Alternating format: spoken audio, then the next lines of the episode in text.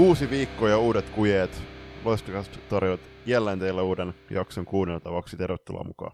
Ja se yksi asia, mikä on ihan vakituinen, niin on se, että uudet kujeet on joka viikko, niin se ei ainakaan vaihdu julppa ikinä toi, toi alku näille jaksoille. Näin on hei päästy aika pitkälle jo helmikuutakin, ihan kohta koputellaan helmikuun puolta väliin. Sieltä se kevät väkisin tulla tupsuttaa, vaikka ei uskoisi näissä kovissa pakkasissa, mitä tänäänkin Turussa on koettu. Se on jopa estänyt ihmisiä lähtemästä ulkoilemaan, joka on mun mielestä mielenkiintoista. Oh, no, mä en ole itse asiassa noit juttuja kuullut, mutta siis on, täytyy sanoa, että, että menneellä viikolla perjantaina kävelin töistä kotiin, niin silloin oli oikeastaan ensimmäinen semmoinen kevätaurinkon fiilis ja tuntui, että, että se on valtavasti energiaa, oli hyvä fiilis kävellä kotiin. Uh, no, jälleen kerran kuuntelin siinä hyvää albumia, vai oliko tällä kertaa podcasti. Tällä, tällä hetkellä on 51 erinomaisen hienoa albumia kuunneltu, ja katsotaan, mikä se luku ensi viikolla on. Mutta tässä itse asiassa, kun nauhoitetaan poikkeuksellisesti jo lauantaina, ja sen takia, että, että me punaisten kanssa lähdetään sunnuntaina – 645 ajamaan kohti Lahtea, siniset lähtee 630 kohti Espoota, mutta äh, sä et ole mukana, voit avata syytä hetken päästä, mutta äh, nyt tähän nauhoituksiin, kun mä tulin, niin mä sanoin sullekin tässä mikki ulkopuolelle, että, että oli pakko ottaa puolen tunnin tiirasat, koska nyt purjehduskausi on virallisesti aloitettu siltä osin, että meillä oli ensimmäinen huoltoviikonloppu ja tänään lauantaina siis oli ensimmäinen päivä, ja pääsin siihen osallistumaan, niin voit kuvitella tämmöisiä lyijyharkkoja. Ne painaa joku 20-30 kiloa kappale. Mä nostin niitä, semmoinen 20 kappaletta, pois meidän keulasta, koska sen tehtävänä, tehtävänä on vakauttaa sitä alusta, että tuoda ke- keulaan painoa, että muuten se lähtisi oikeastaan niin kehulimaan se alus. Mutta oli kyllä todella mukava nähdä pitkästä aikaa purjehduskaverei oikeastaan, no okei, vieläkin ollaan talvessa, mutta niin pitkän tauon jälkeen vaihdella, vaihdella kuulumisia ja suunnitellaan tulevaa purjehduskautta. Mulla tuli tässä heti ensimmäisenä mieleen, koska yksi tämmöinen fysiikkaan liittyvä termi on tämä tiheys. Ja mä rupesin miettimään, että kun tuollainen lyijyharkko, niin se on siis tosiaan tiiliskiven kokoinen. Ainakin videosta päätellen, minkä laitoit. Niin kuinka pitkään kesti aivoilla tajuta, että se painaa huomattavasti paljon enemmän kuin tiiliskivi. No itse asiassa me juteltiin äh, kaverin kanssa ennen tätä projektia, että ne painaa yllättävän paljon. Ja mä siis hoidin noin kaikki. Oikeasti no kaveri, kaveri tota nosti joku pari. Mutta anyway, niin siis kyllä ne on yllättävän painavia. Toi just, että äh, missä vaiheessa aivot sen hiffas, niin kyllä siihen meni semmoinen kaksi ja puoli sekuntia se on musta vaan tosi, tosi mielenkiintoista, että, että miten niin kuin tiheys vaikuttaa tässä tapauksessa painoon, että kun sä oot tottunut kattelemaan tiiliskiveä ja tiedät silleen, että no tämän nostaa niin kuin tarpeen tullen kahdella sormella tuosta maasta ylös, mutta tuommoista lyijypainoa et lähde nostaa ihan samalla tavalla. Mulla ei ole itse tältä viikolta mitään isompia kevätkommelluksia tai sellaisia fiiliksiä, mun kevätfiilikset tuli jo tuolla aikaisemminkin, mutta hieno viikko kaiken kaikkiaan. Yksi juttu, Julppa, mikä meiltä on täysin jäänyt puhumatta oli se, että kun Varsinais-Suomen urheilugaala ää, järjestettiin myös siis ympäri Suomea näitä urheilugaaloja tuossa, oliko se tammikuun lopulla, eikö se näin ollut? Niin mehän pokattiin Julppa jälleen kerran palkintoa sieltä, eli saatiin Varsinais-Suomen urheilukaalassa niin lajin edistämispalkinto. Ja nyt odotellaan toivottavasti vähemmän aikaa kuin niiden viime vuoden F-liigapalkintojen kanssa, että saadaan vihdoin sitten kotio myöskin noin tarjolla. Valtava hieno kunnia ja tämä on vähän tästä alkaa muodostua tämmöinen tietynlainen ilmiö, että, että, jo, että me, vaikka meidät pyydetään koaloihin, niin meitä ei jostain syystä siellä näy. Ja tässäkin nyt oli ihan selkeä syy meillä se, että me oltiin pelireissulla, mutta kyllä kun tota, tota palkinnon jakoperustetta ja niitä perusteluita, mitä meille kirjoitettiin, kun lukee, niin tulee sitten todella nöyrä olo. Ja sitten varsinkin kun loistokästä okei, me ollaan nykyään valta...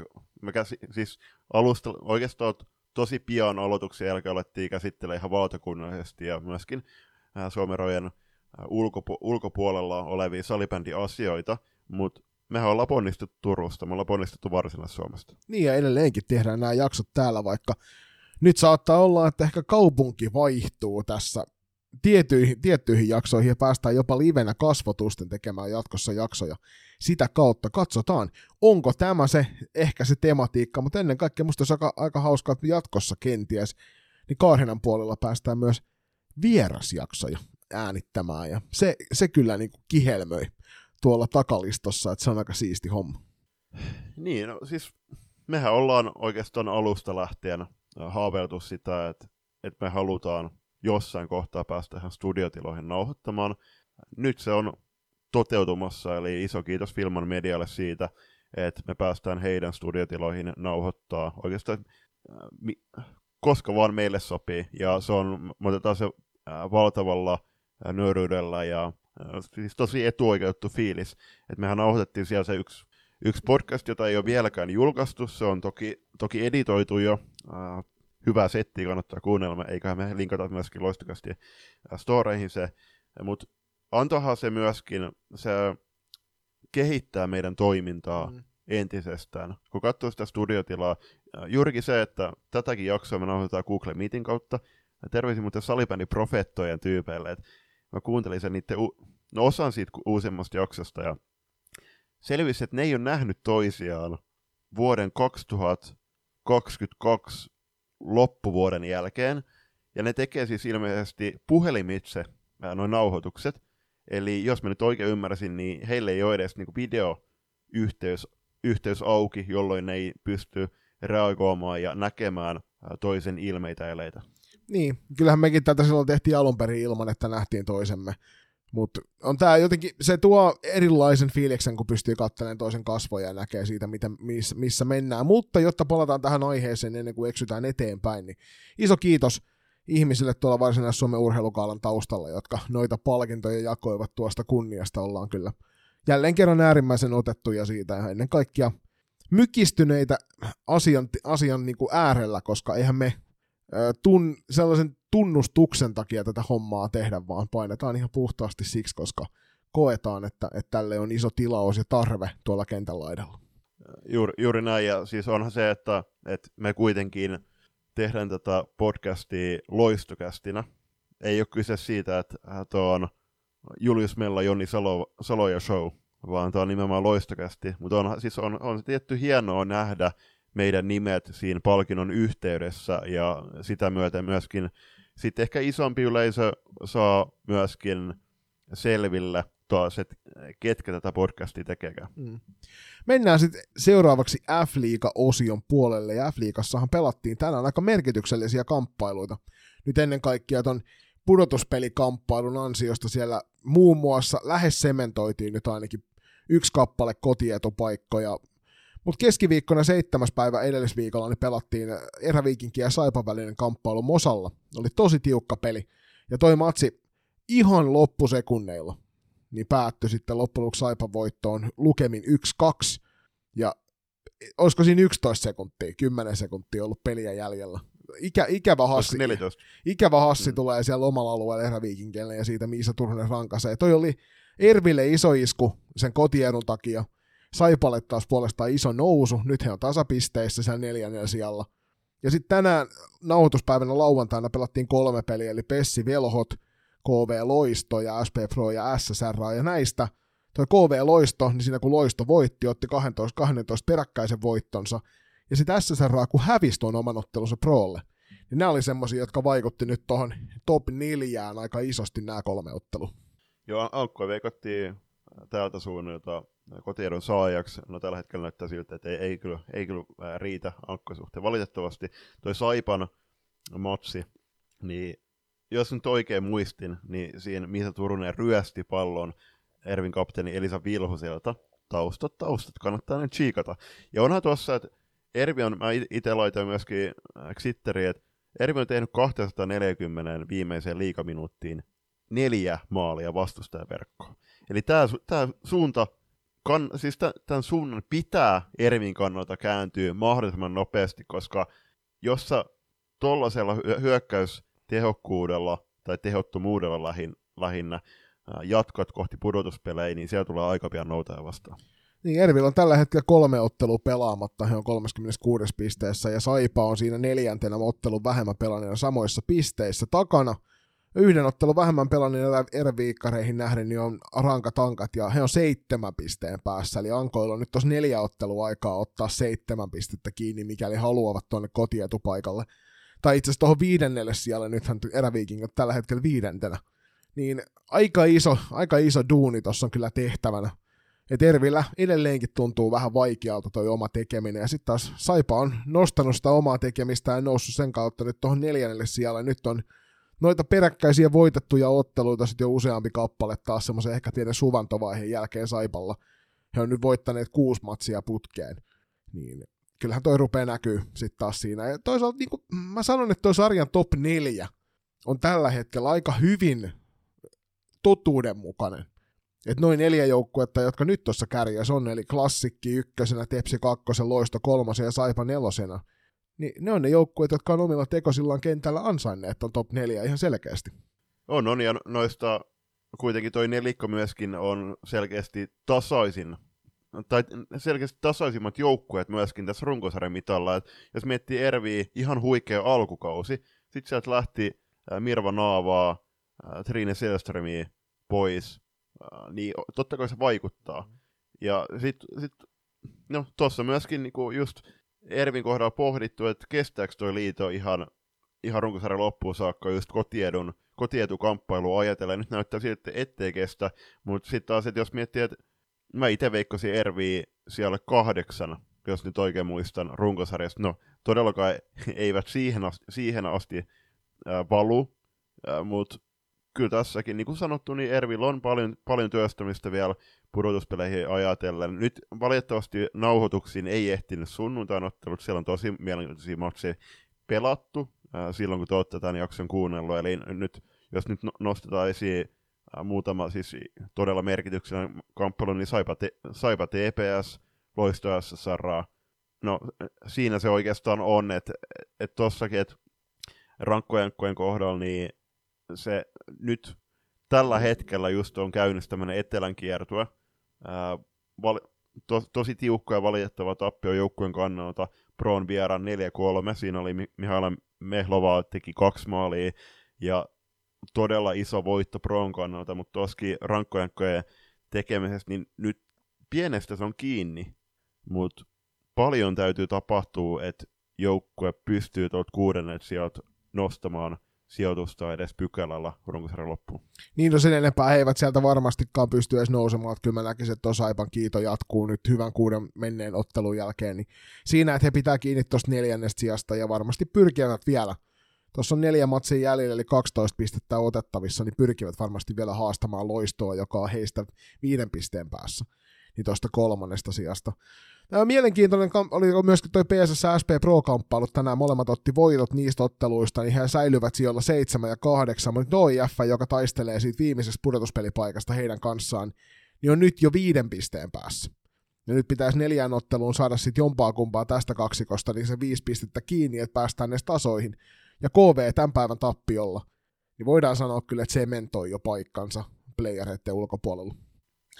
E- ehdottomasti KV on ollut pettymys tällä kaudella. Toki Tuuli Ahon loukkaantuminen oli todella iso takaisku heti kauden alkuun äh, tamperelaisilla. Ja tällä hetkellä, okei, okay, KV on ulkona pudotuspelikamppailussa, mutta täytyy muistaa, että äh, O2 Jyväskylä tulee vain kahden pisteen päässä heistä. Eli täl, nyt ihan runkosarjan loppusaakka tullaan näkemään aika kiivas kamppailu siitä, kumpi joutuu äh, KV O2 Jyväskylä kaksikosta – Afrika-karsintoihin velhojen seuraksi. Mutta tulevan viikolla tulee näkemään muitakin mielenkiintoisia kamppailuita. Itselle ehkä, no ei kaikkien mediaseksikkäin ottelu tä- tälle kaudelle enää, mutta SP Pro ja PSS kohtaa toisensa 17. päivä. Eli lauantaina tällä viikolla, kun tätä kuuntelet, niin tuossa ottelussa sit on jo aika iso panos sen sijojen 7 ja 8 välillä niin se vaan tämäkin Häfliikan runkosarja kääntyy kohti loppu suoraan ja ollaan lähellä sitä helmikuun loppuun, maaliskuun alkuun. Ja vielä on pelattavaa jäljellä, mikä sen parempaa. Sehän on just se, mitä me kaikki toivotaan. Nimenomaan näin, ja kaikilla kuulijoille, niin napatko Friendit Messi ja minkä katsoo F-liigaa nyt alka, alkaneellakin viikolla paikan päällä. Mm. Mennään sitten tuonne Divarin puolelle. Naisten Divarissakin on saatu tuossa kamppailtua otteluita tuossa menneellä viikolla, joka on itse asiassa ollut aika harvinaista, kun me on tehty näitä jaksoja. Niin ihan joka kerta ei ole Divarikamppailuita näkynyt siellä. Tuossa sunnuntaina, lauantaina pelattiin, eli siis tänään niin useampi, neljä kappaletta pelejä. New Starsin Helsinki United-matsi on tällä hetkellä, kun nauhoitetaan, niin vielä kesken, mutta New Stars johtaa siellä kahden erän jälkeen 4-1. Nootestaan SPS Virmo viime kaudella fuikeita taisteluita sekä naisten peleissä että sitten tuo vanhemmissa junioreissa käyneet seurat, niin nyt Virmo on aika murskaava 0-8 voitto tohon. Remix hävisi Hauki Putalle 3-7 ja Blue Fox voitti Nivalan 7-1. Remixin tappio Haukiputaa heitto vastaan oli aika, aika iso itse asiassa, koska Blue Fox taas voitti oman maksinsa Nivalaa vastaan ja nousi täten kahdeksanneksi yli, ohi Remixin, eli tuossa myöskin ihan ajatellen noita putoamiskarsintoja ja divarikarsintoja, niin kyllä sielläkin siis ihan loppuun saakka pitää vääntää, jotta ansaitsee oman sijoituksen. Mutta kärkipään kamppailusta, jos Divaris miettii, niin okei, siis Virmo erittäin vakuuttava 8 voitto, Norten Stars, no siinä on siis koko kauden oikeastaan puhuttu, niin Norssikin on hyvin riippuvainen niistä junioreiden, juniorimatsien päällekkäisyyksistä, eli se kokoonpano tulee, tulee ja on vaihtunut tosi paljon otteluiden, eri otteluiden sisällä, ja se on totta kai seuran edustusjoukkueen kannalta valitettavaa, että eivät ole päässeet oikeastaan mihinkään maksiin ihan ykkös kokoonpanolla, mutta toi sija seitsemän ihan, ihan kohtuullinen. Uh, uskois, totta kai uskon, että Norssit kamppailee ihan loppuun saakka myöskin tuosta f karsintapaikasta, ja tällä hetkellä näyttää siltä, että se on Helsinki United tai Norssi, joka sieltä lipuu sivuun.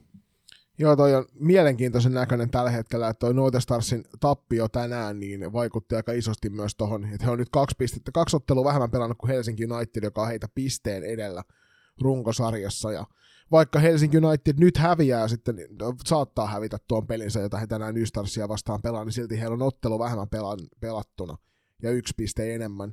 Eli siinä on niin kuin Helsinki Unitedin käsissä kaikki tuo.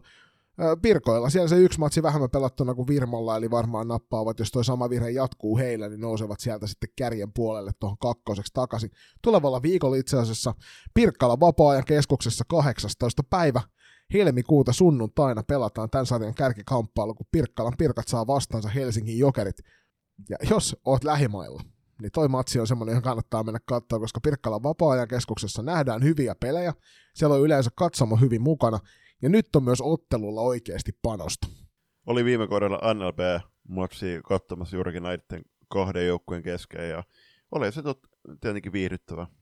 Pirkkojen maalipiisi provosoi varmasti osaa salibändiyhteisöä ää, si- siinä, missä esimer- esimerkiksi HFK on maalipiisi ympäri ää, tai yli lajirajojen.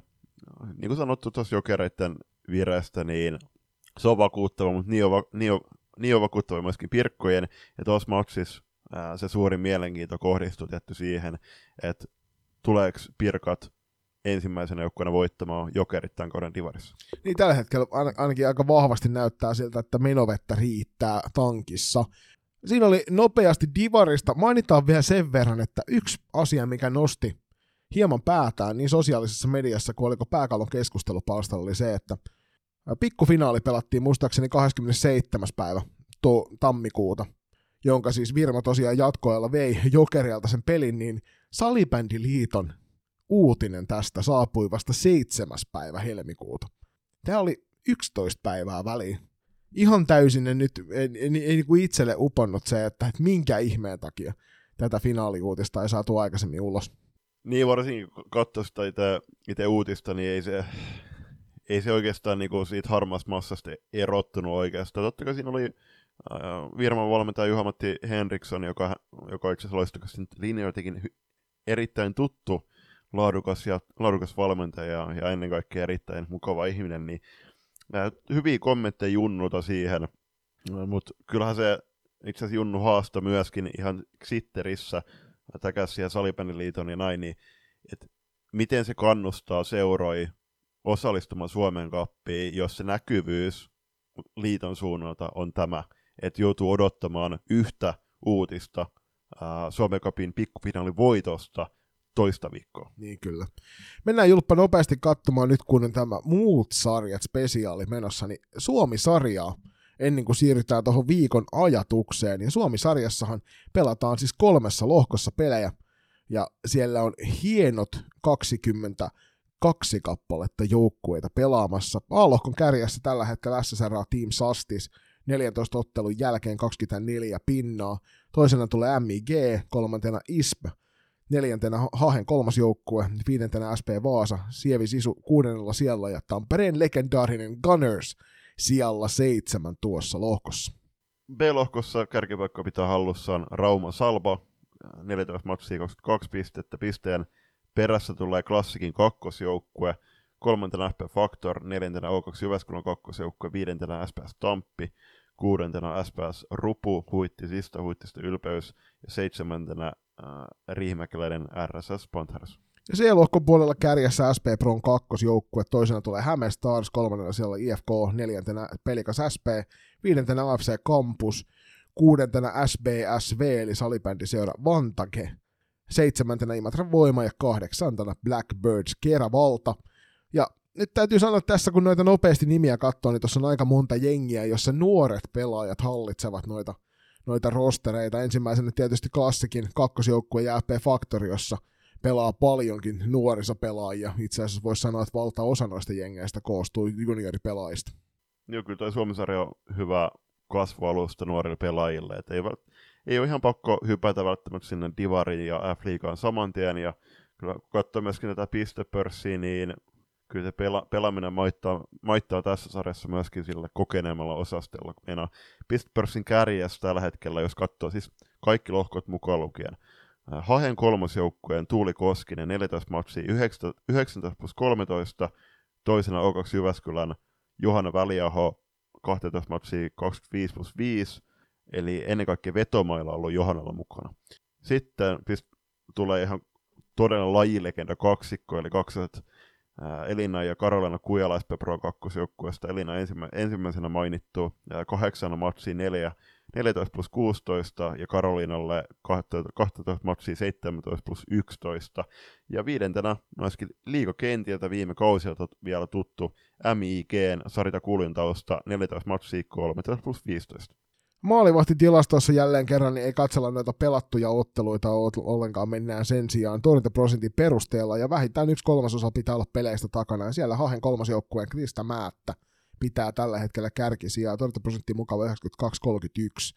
Ja Sievi Sisun Sonja Hosionaho tulee toisena, kolmantena FP Factorin Jenna Väisänen, MIGn Emma Mannila neljännellä sijalla, ja Häme Starsin Heidi Järvinen tulee siinä viidennellä sijalla. Ja täytyy tässä erikseen mainita, kun katsoo näitä torjuntamääriä. Edelleenkään tämä Salibändiliiton tulospalvelu ei osaa laittaa niitä oikeaan järjestykseen, kun klikkaa torjuntamääristä.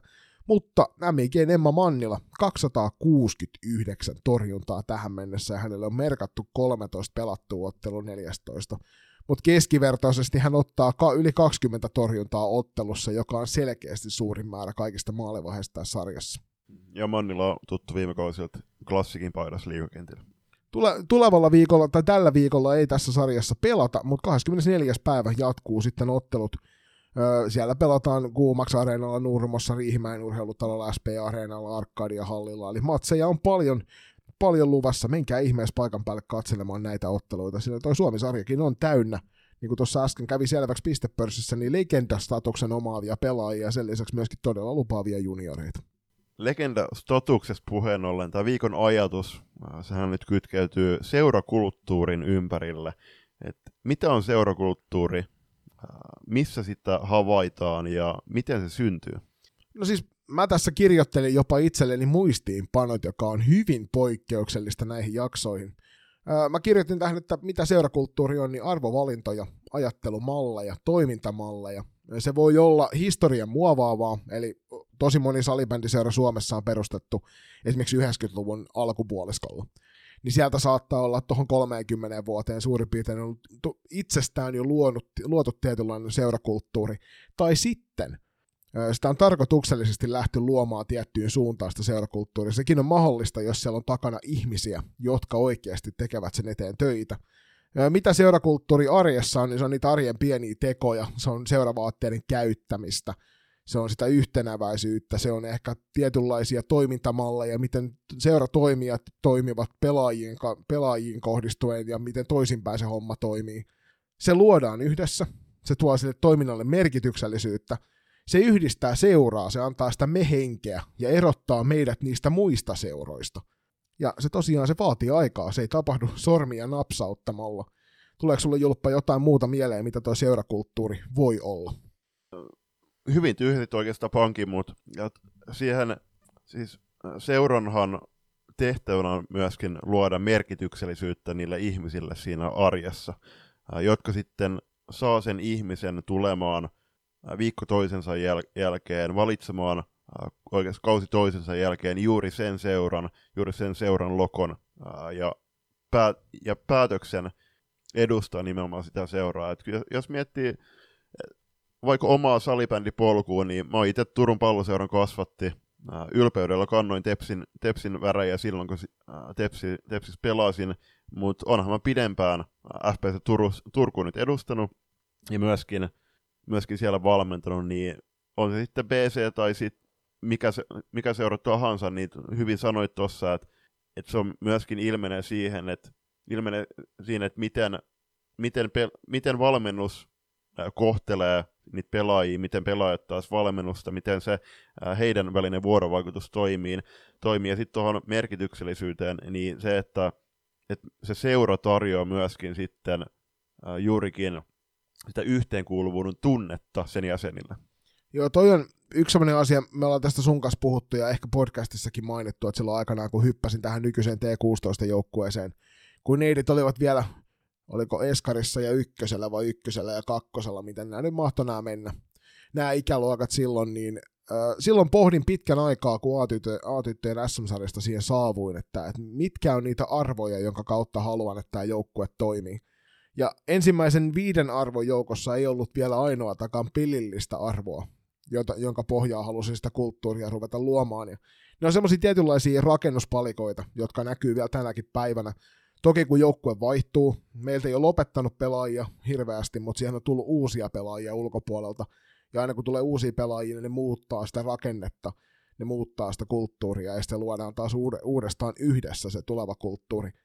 Niin on siinä, on siinä selkeitä eroja versus se, mitä oltiin silloin aikoinaan, kun yhdessä lähti hommaa tekemään, mutta se on ehkä semmoinen isoin asia, mikä itselle on ollut tässä kauhean tärkeää, on se, että sen sijaan, että tuijotetaan niitä tulostauluja tai pistepörssejä tai maalivahtipörssejä, niin no tästä täytyy Raatarilla Santerille, joka tuolla miesten, viime vuoden Suomen miesten, miesten mestari TPSn taustalla ja nyt siellä TPSn niin kuin kakkosvalkkuna painaa, niin hänen kanssa paljon puhuttiin just nimenomaan siitä, että ei meidän tehtävä ole kasvattaa hyviä pelaajia, vaan hyviä ihmisiä. Ja edelleenkin näen, että se on huomattavasti paljon tärkeämpää mun joukkueen kulttuurissa kuin mitä se on, mitä se on niin kuin yleisellä tasolla normaalisti. Ja siihen tämä seurakulttuuri, vahva seurakulttuuri on sitten taas omiaan tuomaan lisää, antamaan sulle menovettä siihen hommaan, että oikeasti painetaan niitä hommia. Ennen kaikkea, kun tulee ulkopuolisia ihmisiä toimintaan mukaan, niin se seurakulttuuri ohjaa heitä toimimaan sen seuran arvojen perusteella. Joo, ja sitten sit kun miettii sitä seurakulttuuria, niin äh, nä- näkisin, että okei, siis totta kai kilpaurheilijalla niin ne tulokset myöskin merkkaa, ja se, se merkkaa myöskin, että miten pelaaja kokee, että kuinka hyvin pel- hän pystyy, pystyy äh, tietyssä joukkueessa sitten kehittymään, äh, minkälaiset rakennuspalikat se seura ja se valmennus pystyy, pystyy tarjoamaan pelaajille, mutta kyllä e-, ennen kaikkea tuo seurakulttuuri just, että et se, että minkä, minkälaista toimintaa se, se joukkue, joukkue heijastaa ympärilleen. Et ei ole kyse siitä, ei ole, se ei ole, okei, vaikka ollaan kilpa, kilpajoukkue tai ki, kilpajoukkueisiin keskittyvä seura, niin se ei ole se, ei ole se ainut juttu, mitä me pyritään tarjoamaan niille pelaajille, vaan se on nimenomaan sitä merkityksellisyyden tunnetta ja ää, niitä yhteisiä hetkiä ja sitä kasvua ihmisenä. Joo, ja tästähän me on viime aikoina puhuttu paljon nyt ennen kaikkea sitten taas niin kannattajakulttuuri ja muun kautta, että ollaanko, onko salibändissä oikeasti olemassa sellaista kunnon kannattajakulttuuria. Niin tämä pätee ehkä näihin seuroihin kanssa, että onko niitä oikeasti mietitty, ja mä lähdin tässä vähän mallailemaan sitä, että millainen on niin kuin vahva seurakulttuuri, millainen on heikko seurakulttuuri, kuka siitä seurakulttuurista pitää huolen tai kuka sitä luo, miksi se saattaa esimerkiksi puuttua seuroista kokonaan. Näitäkin me on nähty, että sulla on sen sijaan, että, että seurassa on vahva kulttuuri, niin sulla on kokoelma joukkuekulttuureita. Ja se on ehkä enemmän se nykyinen tilanne, mikä me nähdään Suomen ympäri. Että aika harvassa on semmoiset vahvat seurakulttuurit, mutta nyt kun mä sanoin Julppa vahva seurakulttuuri, niin mitä seuroja sun nousee ensimmäisenä mieleen? Nyt puhutaan tietysti siis tyttö- ja naispuolesta ennen kaikkea. No ykkösen tulee mieleen Classic Tampereelta. Kyllähän se äh, fam- Family äh, lisä, lisäliite siihen, äh, mitä kovasti, varsinkin siellä Tampereen suunnilla he tykkää, tykkää julistaa, niin onhan klassikissa, niin ei se ole ei se ole yllätys, että vuodesta toiseen pelaajat siellä viihtyy. Ja se on selkeästi myöskin, myöskin huokuu oikeastaan se välittämisen kulttuuri siitä seurayhteisöstä. Omissa pitä, pidetään huolta. Äh, hyvin, esimerk, hyvin esimerkkein on totta kai nämä äh, legendaottelut, että on siellä vaikka Jussi Piha, Mikko Leikkasta tai Sanni Niemistä, ja todellisia seuralegendoja, mutta se myöskin näkyy sitten äh, tavassa, miten he kohtelee pelaajia heikoilla hetkillä. Mm. Esimerkiksi Krister Savosen tilanne, niin siellä on Savosen suunnat tullut kuitenkin selkeät viestiä heti alusta lähtien, että, että kuinka hienosti Classic ää, ja Pasi Peltola ää, hän, hänet otti heti, heti hu, huolehdittavakseen, ää, kun, se, kun, kun se ikävä ja traaginen keissi tuli. Mm. Toinen, joka mä mietin, jos on aika vahva semmoinen, nyt jos puhutaan pääsarjajoukkueesta ennen kaikkea, niin Ehkä rankat ankat on toinen semmoinen, jossa on niinku vahva seurakulttuuri. Siellä on myös semmoinen tietynlainen perhepresenssi tosi vahvasti olemassa siinä, ja vaikka se seura tuossa nykymuodossa on tämmöisenä niin kuin menestyvänä seurana, junioriseurana ja aikuisseurana, ei välttämättä ole niin pitkä monen mielessä kuin se oikeasti on, koska kyllähän Ankoillakin sitä historiaa löytyy. Niin siitä huokuu siitä koko organisaatiosta semmoinen tietynlainen yhteisöllisyys.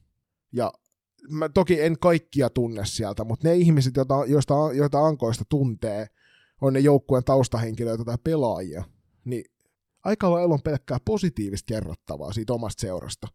Ja sieltä huokuu semmoinen positiivinen oululainen henki siitä jengistä. Joo, oululaiset on le- lepposta väkeä ja kyllä siis erittäin mukavia ihmisiä rankoissa ankoissakin. Sitten kolme, toisen noston mulla on Norten Stars. Nor- Norssi verrattain äh, nuori seura vielä, mm. mutta kyllähän siellä on selkeä, selkeä toiminnan ja tekemisen kulttuuri, joka leimaa vahvasti nimenomaan sitä Norssin tekemistä. Et siellä on kuitenkin ihan nuorista lähtien myöskin pelaajat ylpeydellä, ylpeydellä kantaa niitä Norssin värejä. Se, että varsinkin ne äh, Norssin seuravaatteet, niin kyllähän niitä näkee tuolla pitkiä poikin somea, ja nimenomaan se ylpeys, ylpeys edustaa sitä Norssi-yhteisöä. Ja sitten tuommoinen nuori, nuori seura, niin en saa, siis se vaatii totta kai aikaa, että se seurakulttuuri kasvaa ja nousee ja vahvistuu. Et se on kuitenkin, siellä on vahvoja, vahvoja laji-ihmisiä ollut työstämässä sitä, sitä seuraa ja rakentamassa Norssia, joiden kautta se tie, tietynlainen seurakulttuuri on rakentunut. Joo, siis mä väitän, että Hanhisuonot ja Paajasit ja Hämeen Anttilat on varmasti käyneet tätäkin keskustelua silloin, kun he sitä seuraa siellä muovanneet yhdessä alussa. Ja itse asiassa sanoit, mulla oli kolme seuraa nimettynä tähän, niin kaksi niistä seuroista, jotka olin nimennyt, niin olit, olet sanonut tuossa. Eli vaikka Notestarsilla ei löydykään tällä hetkellä kuin Divarin puolelta vasta joukkue, mutta siellä on tehty pitkän aikaa hommia sen eteen, että siinä seurassa on tietynlainen vahva sellainen mehenki, ainakin ulospäin. Toki niin kuin tiedetään, että, että lähdet keskustelemaan esimerkiksi kilpailijan kanssa, niin löytyy aina paljon negatiivista sanottavaa. Mutta kun katsoo täältä ulkopuolelta, niin näyttää siltä, että heillä on selkeä suuntaviiva siitä, mihin he on viemässä niitä, niitä juttuja.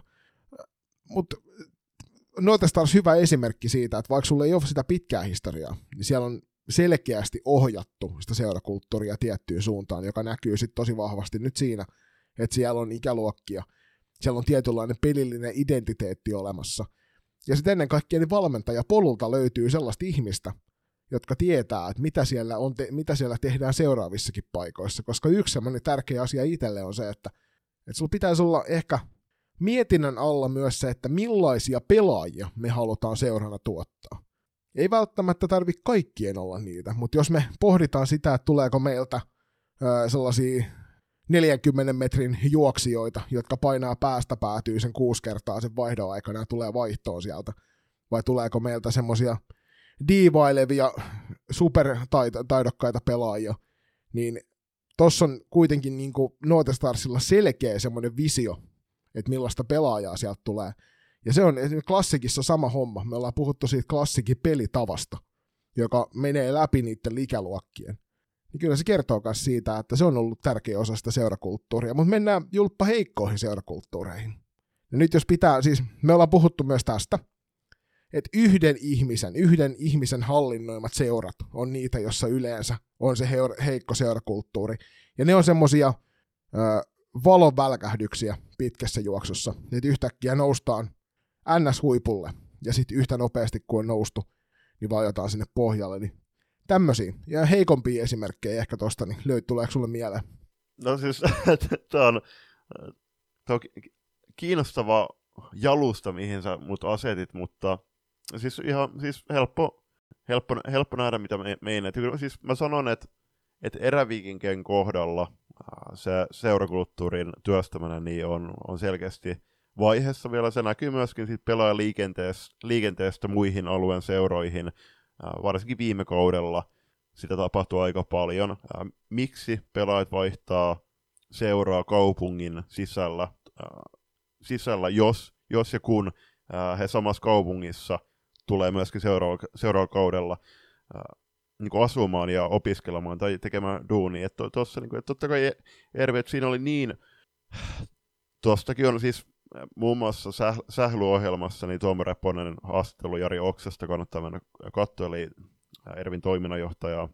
Niin siinä on kuitenkin Tapanilla erä, SSV yhdistyy toisessa varsin vahva tyttö ja junioripuoli toisessa todella menestyksekäs ennen kaikkea miesten, sali, miesten edustuksen puoli, niin tuossa Ervin kohdalla niin tietynlainen juurettomuus ehkä tässä kohtaa vielä vaivaa. Niin, ja me, me puhuttiin ehkä sellaista muovimaisuudesta, että, että ka, kahta seuraa ei välttämättä saatu yh, iskettyä yhteen ihan sulavasti.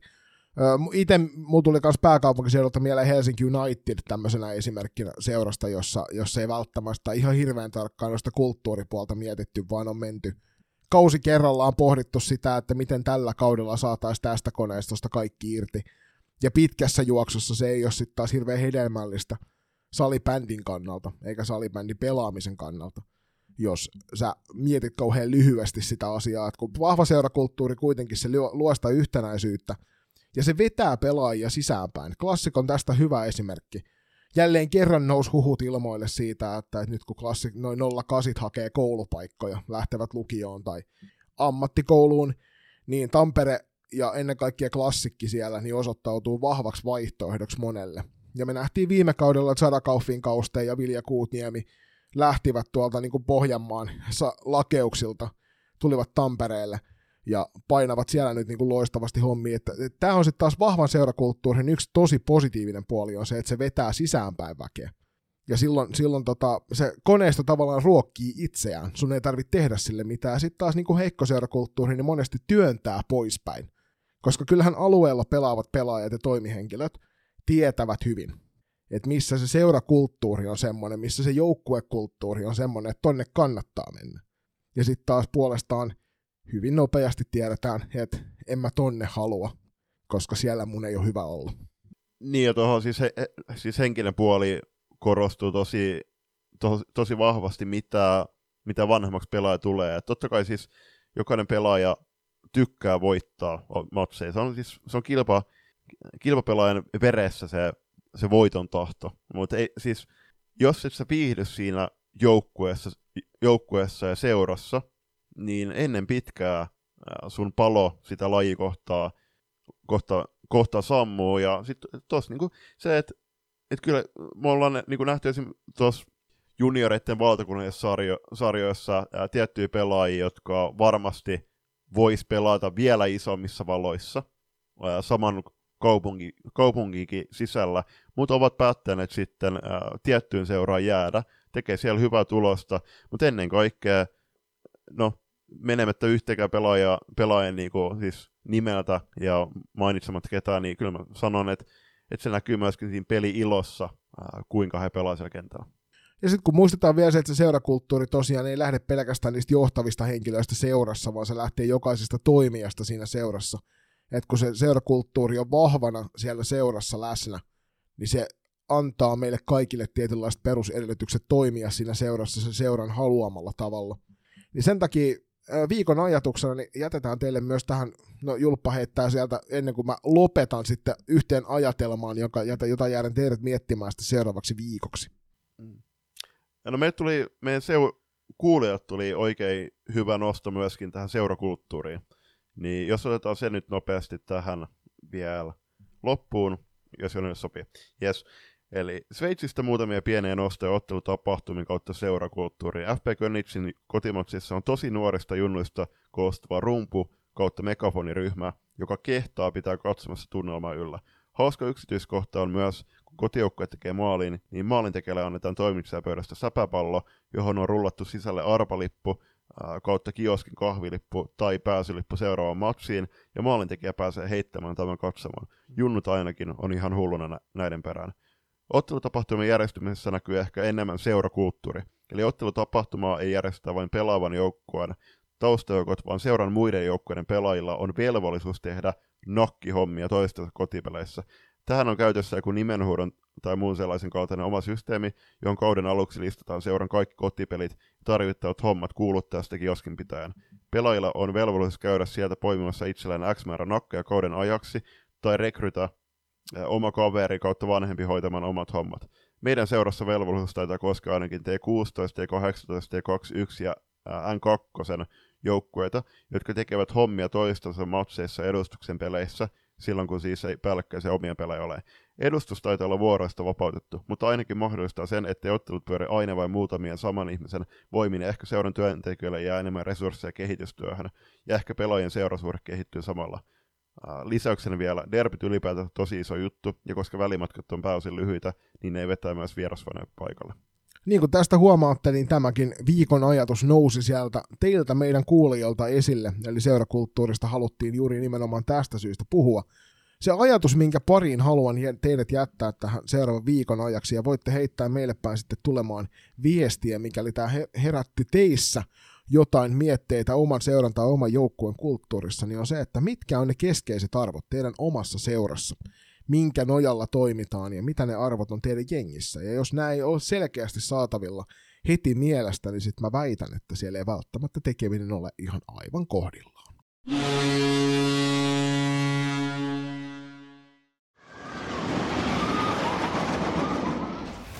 Salibändikausi huipentuu jälleen toukokuussa. Helsinki Junior Challenge kerää salibändijoukkueet kauden suureen päätökseen. Uutuutena vuoden 2024 turnauksessa voit yhdistää turnauselämykseen superhauskan vierailun Linnanmäen huvipuistossa. Lue lisää ja ilmoittaudu mukaan hic.fi. Onko sinun työpaikkasi Suomen mestari vuosimallia 2024? Arena Center ja Suomen Salibändiliitto järjestävät työpaikkasalibändin SM-kisat 4. toukokuuta Helsingissä. Eritasoisia sarjoja miehille, naisten sarja, sekasarja sekä tietysti myös typysarja. Tsekkaa työpaikkasalibändi sm.fi ja ilmoittaudu taisteluun Suomen mestaruuksista.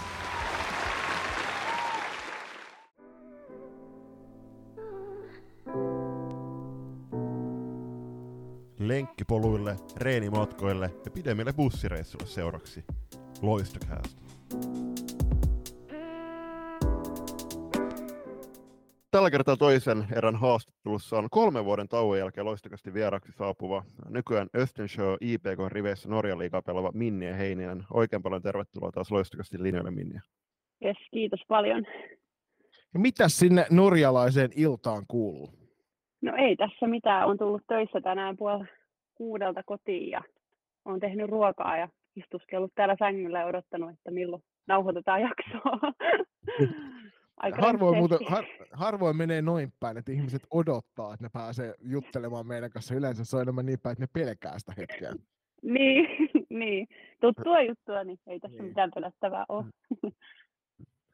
Mä katsoin sen, sen sun viimeisimmän vierailun meillä, siis kaikilla kuulijoilla muistutuksena ja tiedoksi, että me ollaan tehty tämmöistä valokeilassa sarjaa, tai tehtiin pari vuotta sitten. Eikö on sitten enemmän?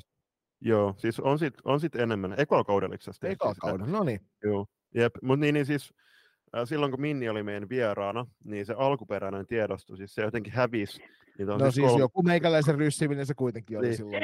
Niin, tämä on siis kolmas kerta, ja se oli vähän siis, Joni laittoi mulle sillä viestiä, että että ei hemmetti, että nyt kävi tälleen. Ja sitten ei siinä auttanut muu kuin laittaa Minnielle uusiksi viestiä, että että sori, että tota, me juteltiin siinä joku 40 minuuttia, mutta, mutta voidaanko ottaa uusiksi? Minniä kuuluu siihen harvaan kastiin ihmisiä, jotka on kolmesti ollut toista kästissä vieraan. Niinpä, ajatelkaapa sitä. Niin, kyllä, siinä, siinä on jokaiselle san... pyrkimystaso sitten.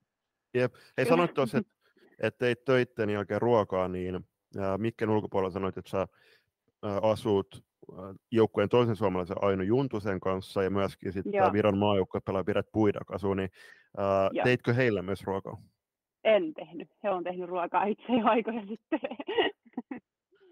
niin ja sitten halu, halu, halutaanko me käydä tässä keskustelua nyt siitä ruskeasta juustosta vielä u- uudemman kerran sitten, mitä käytiin tuossa ennen kuin nauhoitus alkoi. Joo, siis me, kaikilla, kaikilla kuulijoilla tiedoksi, niin äh, mulla, mulla on suku siis Norjassa ja mä todella paljon tykkää tämmöistä Foltemyoosti. Se on ruskeat juustoa ja äh, vaikka, vaikka nyt tässä äsken ennen nauhoitusta Minniä väitti kovasti, että te tykkää siitä, niin kyllä mä uskon, että, että se te- teidänkin taloudesta kuitenkin löytyy joka päivä aamupöydässä. Ei ihan joka päivä, kyllä. kyllä sitä joku, joku päivä ostaa aina silloin tällöin, mutta ei, ei ainakaan mun aamupöydästä löydy sitä juustoa. Mutta kuten tuossa hei, sanottiin, niin edellisestä vierailusta on jo tovi vierähtänyt, niin otetaan semmoinen lyhyt kertaus, alle 500 sanaa, että miten on, Minni, miten on Minni ja Heinisen salibändipolku tullut tähän päivään saakka? No, ehkä sieltä ihan alusta pitää lähteä liikenteeseen, jos tämä 500, alle 500 sanaa pitää sanoa, niin en tiedä miten kiteyttäisi, mutta tota, Öö, silloin nelosluokalla kouluun tuli tyttösepä on timantti ja paperi, missä pyydettiin meidän ikäisiä. Tyttöjä lähteä pelaamaan vähän kokeilemaan salibändiä, niin sinne mentiin sitten Tepsin treeneihin ja sieltä sitten, siellä pelasin muutaman kauden ja sitten tota, tuli loistosta paljon silloin jossain vaiheessa, tota, pidettiin yhteyttä paljon niin kuin vanhempia, kun sitten Tepsistä oli lähtenyt näitä ja Keihässä oli lähtenyt, Emmi Halki oli lähtenyt sitten loistoa pelaamaan, niin sitten totta kai heidän vanhemmat sitten sieltä mua yritti myös sinne loistoa saada ja pari vuotta siinä sitten kieltäydyin menemästä ja sitten jossain vaiheessa sitten tuli semmoinen aika, että ehkä nyt olisi aika vaihtaa seuraa ja maisemaa ja sinne sitten mentiin loistoon pelaamaan Matin valmennukseen ja siellä vierähti muutama vuosi ja miten tässä nyt sitten siellä pelattiin ja sitten päädyttiin tänne Norjaan, että ei kai siinä oikein mitään ihmeellisempää.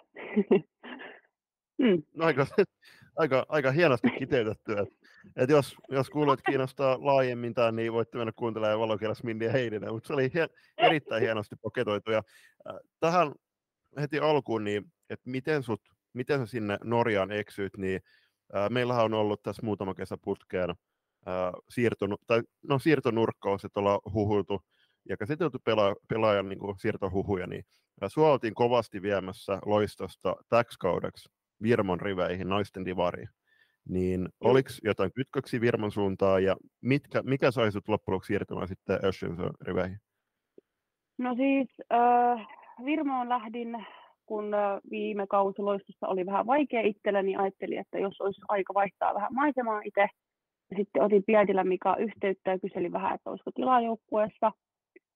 Ja sinne menin sitten treeneihin ja joukkue otti mut tosi hyvin vastaan ja näin. Ja siellä treenailtiin sitten kesän ja tota, sitten vaan tultiin laittaa mulle meidän toi valmentaja, niin kuin kakkosvalmentaja tuli laittaa mulle viestiä, että hei, että olisi tämmöinen mahdollisuus, että tarvittaisiin niin kuin peskari tänne Östensjöhön, että, että kiinnostaisiko niin kuin kokemukset uudessa maassa ja uudessa joukkueessa ja vähän kauempaa kotoa, että, että olisi mahdollisuus niin kuin tulla.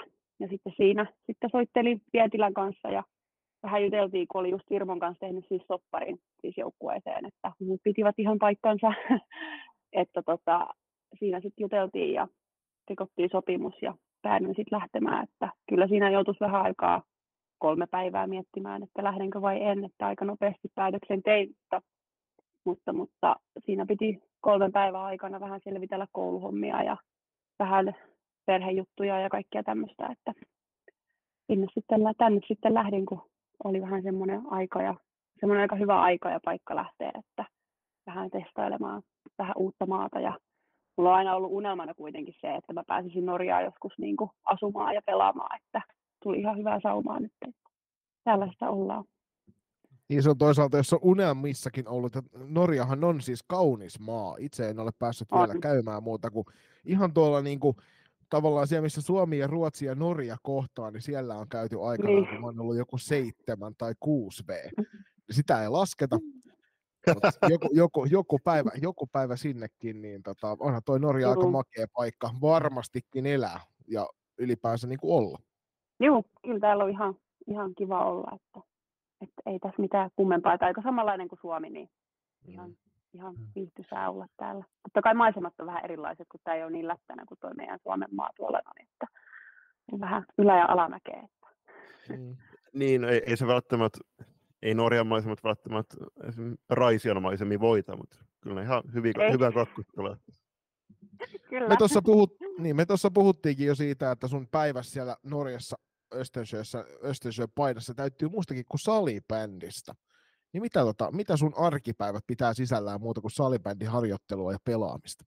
Eipä oikein muuta kuin töiden tekoa, että aamukuudelta herää, herää aamuisin ja lähden metro- ja bussin kanssa töihin ja matka kestää semmoinen puolitoista tuntia töihin, että tota, kahdeksan aikaa alkaa työt ja sitten siellä töissä ollaan ja sitten neljä aikaa kotiin ja sitten mä oon siellä joskus puoli kuuden aikaa kotona ja sitten tehdään ruokaa ja syödään ja tai milloin kerkeekään tekee ruokaa, kun välillä tulee vähän kiire noihin treeneihin, mutta sitten mennään vaan treeneihin ja kotiin ja suihkuun ja nukkumaan. Että, että semmoinen on perus mun arkipäivä, että kun nyt työt vie niin paljon aikaa, mutta tota, mm.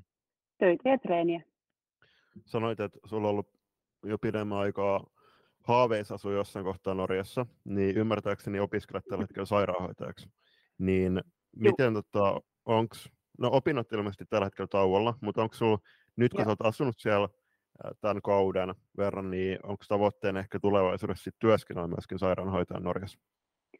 No kyllä se olisi niin kuin yksi niin kuin haaveista niin kuin tulla Norjaan työskentelemään sairaanhoitajana, koska täällähän kuitenkin sitten sairaanhoitajana tienaa tuplasti enemmän mitä Suomessa mutta että en, en kyllä tiedä, että missä vaiheessa, että kyllä varmaan opinnot ensin ja sitten vähän katsoa, että tuleeko sitä sitten tänne vai jääkö sitä Suomen puolelle vielä vähäksi aikaa, mutta katsotaan mihin elämä vie. Niin, koskaan ei kannata liian pitkälle lähteä suunnittelemaan siitä, ei tule kuin harmia sitten. Niin. Näin on omassa elämässä niin. päätynyt kokemaan. Millä, niin. Millainen tuollainen perus, perusharjoitus teillä Östensys? Me just juteltiin tuossa ennen kuin aloitettiin nauhoitus, niin siitä, miten Julppa veti tuolla punaisten treeneissä tänään, niin miten, miten siellä teidän valmentajat, niin millainen on perusharjoituskerta teillä, teidän kanssa? Mm, siis... Jotain isoja poikkeuksia esimerkiksi suomalaisen. No, ehkä varmaan se, että täällä pelataan niin kuin enemmän niin kuin viisivitosta, että me pelataan niin kuin tosi paljon, niin kuin, että meillä on aina puolentoista tunnin niin kuin saliharjoittelu. että meillä on aina niin kuin puolitoista tuntia pelataan salibändiä ja sitten joku puoli tuntia on niin kuin ulkolämmittely. Mutta siis pelataan melkein puoli tuntia yleensä niin kuin viisi vitosta. Et ei, et varmaan se on niin kuin se suurin, mikä, mikä sitten eroaa tuosta niin kuin Suomesta. Ja täällä ei sitten niin kuin kauheasti noja kolmikolmisia vedetä niin kuin ollenkaan pienellä kentällä, että tosi harvoin niitä, ettei melkein ollenkaan. Mutta tota, ei se sillä niin kuin ero, että kyllä meillä niin kuin veskolämpä löytyy ja sitten on tosi paljon niin kuin kaksi ykköstä ja kolme kakkosta ja välillä jotain vähän taktiikkaa ja pelaillaan ja harjoitellaan sitä taktiikkaa siinä, että mm. ei se niin kuin ihmeellisempää. Että on valmentajat kysynyt, että miksei pienpelejä ole enemmän? No, sitä mä oon kyllä kysynyt, mutta, mutta tota, kyllä me ollaan sitä pari kertaa vedetty, kun mä oon sitä toivonut, että haluaisi vähän sapinää, mutta jotenkin ei niin kuin, ole ehkä ihan lähtenyt silleen, miten niin kuin, voisi kuvitella, että voisi lähteä niin kuin joku kolme kolme. Mm. Mutta tota, on, on sitä kysellyt, mutta mieluummin ne tykkää siitä pilvitosesta. Minkälaiset harjoitusolosuhteet tai harjoituskautta peliolosuhteet siellä Norjassa muuten on? No tota, täällähän tota, on nämä hallit on aika pieniä. että eihän nämä ole mitään verrattuna esimerkiksi kupittaan palloiluhalliin tai näihin, että nämä on tällaisia, niin kuin meilläkin, meidän kotihalli on semmoinen, mikä on niin kuin koulussa, että se on periaatteessa koululiikuntasali, mutta niin kuin kuitenkin, että siellä on hyvä katsomo ja tämmöinen, että, että tota, aika pieniä halleja, ja sitten kun ollaan just esiin puhuttu tosi paljon tästä Krister Savosen niin kuin päävammoista ja tämmöisistä, niin täällähän on sitten niin kuin puolapuut ja tämmöiset on tosi lähellä sitten niin kuin siinä laidan vieressä, että jos täällä meet kovaa taklauksena toiseen, niin se on sitten helposti päävamma, että, mutta tota, aika semmoiset perusolosuhteet. Tosi paljon käsipalloa pelataan täällä, kun se on se suosituin laji, niin se vähän pilaa noita lattioita. Että välillä on vähän tahmeita ja tämmöistä, mutta eipä ihan ok. Hei. Ei onneksi se tahmaisuus yleensä haittaa niin paljon siihen maalivahdin alueen edustalla ilmeisesti käsipallon puolella. Joo, kyllä se, se on siinä, oh, se on ihan hirveätä siinä maalivahdin edustalla siinä alueella, se on ihan kauheata. Ja sitten kun sitä pihkaa siinä on sitä maassa, niin sitten täällä maalivahdit käyttää tosi paljon silikoonia, mistä mä oon sitten taas ihan sitä vastaan niin sitten ne lattiat on ihan liukkaat ja mä oon sitten taas ihan kiukkunen, että mikään ei ole koskaan hyvä.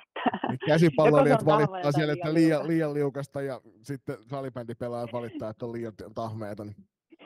Kyllä, Hei. mutta juu, siis käsipalloa pelataan niin paljon, että se pilaa kaikki kentät täällä. Että... Hei, sanoit tuossa, tai viittasit Krister Savosen loukkaantumisen ympärillä käytyn keskusteluun, niin ilmeisen paljon seuraat kuitenkin salibändiä myöskin niin kuin Suomen suuntaan ja keskustelu, keskustelun niin kuin, äh, lajin ympärillä.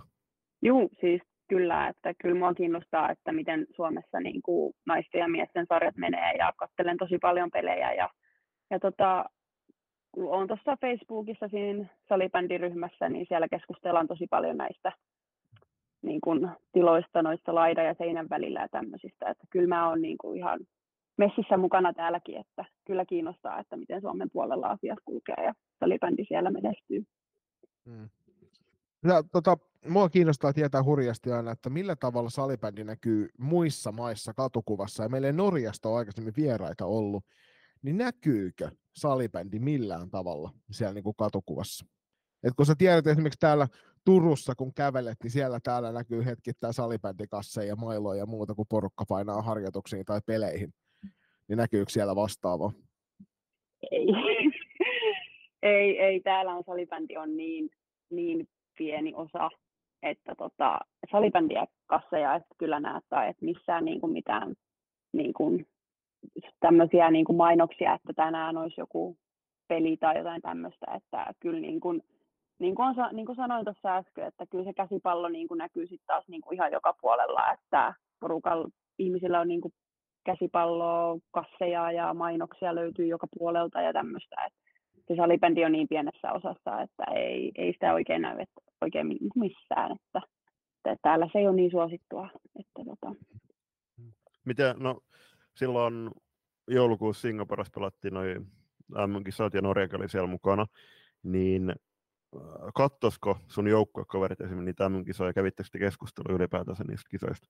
No siis, joo, kyllä ne, tota, kyllä ne seurasi itse asiassa niitä niin kuin Norjan pelejä tämmöisiä ja tosi paljon sitten esim. käytiin keskustelua sitten siitä Suomi-Ruotsi-finaalista, että oltiin vähän ihmeissä, että miten Suomi pelasi eka erä huonosti, mutta, mutta tota, ei se niin kuin kummempaa, että kyllä ne niitä seuraajia tälleen, että se oli kuitenkin niin kuin Nor- keskusteluja. Joo, Norjasta kuitenkin tulee yksi mun ja Juliuksen lemppari salibändipelaajia naisessa koko maailmassa. Niin sen takia norjalainen naissalibändi on lähellä sydäntä, koska Rikke Ingebrigtsin Hansen on ihan loistava pelaaja. Mm, niin on, kyllä. Mm. Hän on yksi Norjan parhaimmista pelaajista. Että. On, on, on, on, ehdottomasti. Norjan, Norjan maajoukkuessa pelaa jonkin verran pelaajia, jotka pelaa esimerkiksi Ruottin liigassa, niin onko teillä myöskin, onko mm. havainnut, että, että siellä joillakin pelaajilla on kenties tulevaisuudessa tavoitteen pelata ulkomaan salibändiä? No meillähän on joukkueessa tuo ikähaarukka on aika iso, että meillähän on jotkut pelaajat on niin kuin tosi nuoria, että nuorin on sitten niin kuin 06 ja sitten meillä on kolmas veskari, joka on sitten niin 09 syntynyt ja sitten vanhemmat on niin kuin perheellisiä jo, että on niin kuin on lapsia ja tämmöisiä, että, että tota, että kyllä meillä sitten niinku siellä niistä muutamista nuorista olisi ehkä jotain potentiaalia, jos niinku, kyllä mä uskon, kyllä mä uskon, että ehkä semmoisia muutamia pelaajia, jos vaan niinku kiinnostaa ja vielä niinku jaksaa vähän tsempata ja panostaa siihen salibändin pelaamiseen, niin kyllä mä uskon, että sieltä löytyisi jotain niinku pelaajia, jotka vois pelata Ruotsissa, mutta, mm. Onko teillä muuten niin junioriorganisaatio siellä liikaporkan alla? Oh, no siis aika pieni. Että tuolla niin kuin mun mielestä niin kuin junioritytöillä, kun niitä on tosi vähän ja poikia, niin niillä on niin kuin melkein jopa yhteisiä treenejä.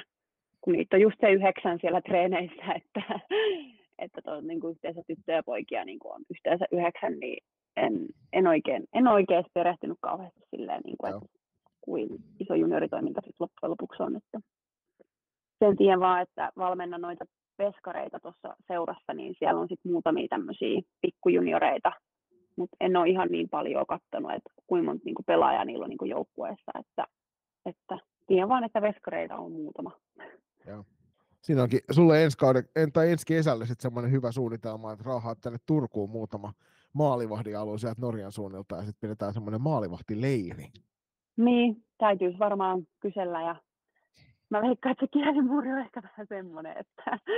No, mutta siis et, Matti tota, Pienihäkkinen tunnetusti puhuu kaikkia kieliä. no se on kyllä ihan niin. totta. se, on, se on toki, toki oma, oma keskustelun paikka, että että tuleeko Matti jäämään ensi kaudella edes Turkuun ja ensi kesäksi, että kuitenkin... Kyllähän me sen kesäksi saadaan, jos me pidetään maalivahtileiri Turussa, niin varmasti Matti on paikalla. No, ju- se on aina, no, kun salibändi tapahtuu, niin se on paikalla. Ju, juuri näin. Se on kyllä aina paikalla, juu. Kyllä. Hei Norjan liigasta, niin sulla on kuitenkin pelivuosi takaa myöskin tässä kotimaisesta F-liigasta jonkin verran, niin miten nuo liikat eroavat keskenään? No siis kyllähän se niin kuin ero on aika iso. että kyllähän F-liigahan on niin kuin yksi maailman parhaimpia liikoja, mitä niin kuin voi olla niin kuin SSLn jälkeen, että, että tota, kyllähän se tempo on niin kuin ihan erilaista. Ja jos miettii, niin tota, on, on niin kuin naisten liiga on ehkä kaunista katsottavaa, voisiko näin sanoa, että tulee hienoja maaleja, hienoja syöttöjä ja pelataan kauniisti. Ja täällä se on ehkä vähän semmoista, niin kuin, miten se nyt sanoisi silleen nätisti, että ei ole ehkä niin kaunista, mutta kyllä niin kuin on pelaajia, jotka osaa niin kuin pelata. Että tota, esim. Norjan parhaat joukkueet, Tunet ja Grey, niin nehän on niin kuin nehän osaa niin kuin pelata ihan niin kuin hyvin. Että tota, sit mennään vähän näihin meidän joukkueisiin, jotka on vähän sarjan alemma, niin kuin alemmalla puolella, niin on, osataan kyllä tehdä hommia, mutta niin kuin, kyllä se niin kuin on erilaista. En osaa oikein selittää niin kuin miten, että mä veikkaan, että se pitäisi niin kuin nähdä ennen kuin sen ymmärtää. Että tota, vedot tulee vähän mistä sattuu ja ei ole ehkä niin taktista ja hienoa. Miten jos Tyynet ja Grey tulisi pelaamaan F-liigajengejä vastaan, niin olisiko mitään palaa? Ai niin kuin meitä vastaan vai niin, jos, ne, jos, ne, jos ne tulisi tuosta noin F-liigajengi kohtaan, sanotaan että vaikka ottaisivat klassikin vastaansa, niin olisiko kaunista katsottavaa vai olisiko rumaa tukkapölyä luvassa? Rumaa tukkapölyä tulossa. Hmm. Kyllä mä veikkaan, että, että kyllä se tasoero on kuitenkin niin iso, että jos joku klassik tulee, niin kyllä, kyllä ne voittaisi ihan iso lukeminkin. Voi olla ehkä tasaistakin ehkä pari tekaterät, mutta kyllä mä veikkaan, että klassikit loppujen lopuksi, lopuksi sen kyllä. Että... Me tuossa puhuttiin mm. mikkien ulkopuolelle ennen kuin laitettiin nauhoitus päälle siitä, että, että oman joukkueen kausi ei välttämättä sujunut ihan täydellisesti. Niin no, joo, mi- mitä sä sanoisit, että jengi, jengi kausi tähän mennessä on sujunut? Te, te olette tosiaan vähän niin kuin jumittunut tonne sarjan pohjalle. No, mites tässä nyt? Meillä siis lähti kyllä kausi niin kuin tosi hyvin niin kuin alkuun. Että kyllä me niin kuin pelattiin tosi hyvin, mutta sitten tuossa joulun alla, just pari peliä ennen joulua, niin en tiedä mitä tapahtui joukkueelle, mutta lähdettiin niin kuin häviämään aika semmoisia pelejäkin, että mitä olisi voinut niin kuin voittaakin. Että tota, että me lähdettiin tuonne, kun siis kaikkihan joukkueethan tulee siis Oslon seudulta, paitsi yksi. Mm. Eli se on siis pitkä matka ja sinne lennettiin, niin mä veikkaan, että kun me se peli hävittiin, niin sen jälkeen tuli vähän jotenkin semmoinen alamäki tähän pelaamiseen ja sitten hävittiin sarjan viimeisellekin ja niin en, en oikein tiedä, että mitä on niin kuin nyt tapahtunut, mutta tähän asti alku meni hyvin, mutta nyt ollaan vähän alamäessä ja toivotaan, että nyt viikonloppuna, kun on tämä Norjan parasta jengiä vastaan peli, että voitaisiin vähän voittaakin, mutta pääsessä, että saataisiin hyvä peli, niin se olisi niin kuin hyvä juttu joukkueelle. Että... No onko se Molli voittoista mennyt kausi, niin onko se jotenkin näkynyt siellä harjoituskentillä esimerkiksi joukkuehengessä vai onko se, joka, onko se kuitenkin jokainen, jokainen mennyt tai tullut niin reeneen ihan, ihan huippumotivaatio? Siis juu, siis mä oon jopa niin kuin yllättynyt, että vaikka pelaajat on tosi nuoria, niin ollaan sitten niin kuin pelin jälkeen ollaan tosi kiukkusia, ei saa puhua, mutta sitten kuitenkin treeneihin tullaan ihan uusina niin kuin ilmeen ja ollaan positiivisia ja jutellaan paljon ja nauretaan yhdessä ja et, et kyllä se niin kuin, peli niin kuin unohdetaan sitten yleensä sen jälkeen ja tullaan niin kuin, treeneihin niin kuin, sit ihan uudella ilmeellä ja yritetään niin kuin, treenata ja näin, että et ei ne tappiot silleen niin kuin, näy sitten siellä tota, treeneissä ollenkaan, että kyllä porukka haluaa niin kuin, kuitenkin hommia tehdä sen eteen, että tullaan niin kuin, haastamaan seuraavaa jengiä ja saataisiin maaleja tehtyä, vaikka päästäisiin tasoihin ja jopa voitettaisikin, että, että kyllä se on ihan, kyllä ne unohdetaan ne tappiot sitten sinne pelikentille. Ja... Parempi niin ei niitä, ei niitä kannata sen jälkeen, muuta kuin tietysti ottaa virheistä oppia ja sitten toivon mukaan niin. niistä viisi vitosissa opetella sitten taktiikkaa siihen muotoon, että saadaan sitten hoidettua seuraava vastustaja. Ehkä Kyllä. kiinnostavin kysymys kuulijoiden kannalta tietysti aina se, että kun matkataan uuteen maahan, ja ennen kaikkea asutaan siellä uudessa maassa sit pitkä tovi, niin kulttuurisokkeja on monesti matkan varrella, niin onko Norja aihe, aiheuttanut kulttuurisokkeja muuta kuin sen ruskean juuston kautta? Niin, ruskea juusto sen tota, pohvelin päälle, niin se on, tota, mm. se on varmaan yksi kulttuurisokki, minkä on koskaan kuullut, mutta tota, ei, ei täällä nyt silleen niin, kuin niin paljon mitään isoja eroja ehkä ole muuta, että sunnuntaisin on sitten niin kuin kaikki kiinni. Että tota, ruokakaupasta vaatekauppoihin, ihan kaikki mitä voit keksiä on kiinni. Että tota, että se sunnuntai on pyhitetty sitten niin kuin perhelaatuajaksi ja silloin mennään vaeltelee tai hiihtää tällä talviaikaa, mutta sille, että perheen kanssa vietään yhdessä aikaa, että, että silloin tota, kaikki on kiinni. Että se on varmaan ollut ehkä semmoinen yksi isoin juttu, että kun yleensä on tottunut siihen, että sunnuntai on semmoinen lötköttelypäivä, että voi välillä mennä vaikka vähän kaupungilla ja vähän katselemaan jotain uusia vaatteita tai jotain, niin täällä sunnuntait on sitten oikeasti semmoisia, että pitäisi niin kuin pysyä joko sängyn pohjalla tai lähteä johonkin vaeltamaan tai jotain, mutta, mutta se on varmaan suurin, mikä on niin kuin, uuteen maahan muuttaneena niin kuin, outoa. Ja toi ei. täytyy sanoa tälleen niin kuin ikäneistorina tässäkin kolmikossa, että ei toi mun muistissa on hyvin myös ne ajat, kun meilläkin oli sunnuntaisin paikat vielä kiinni.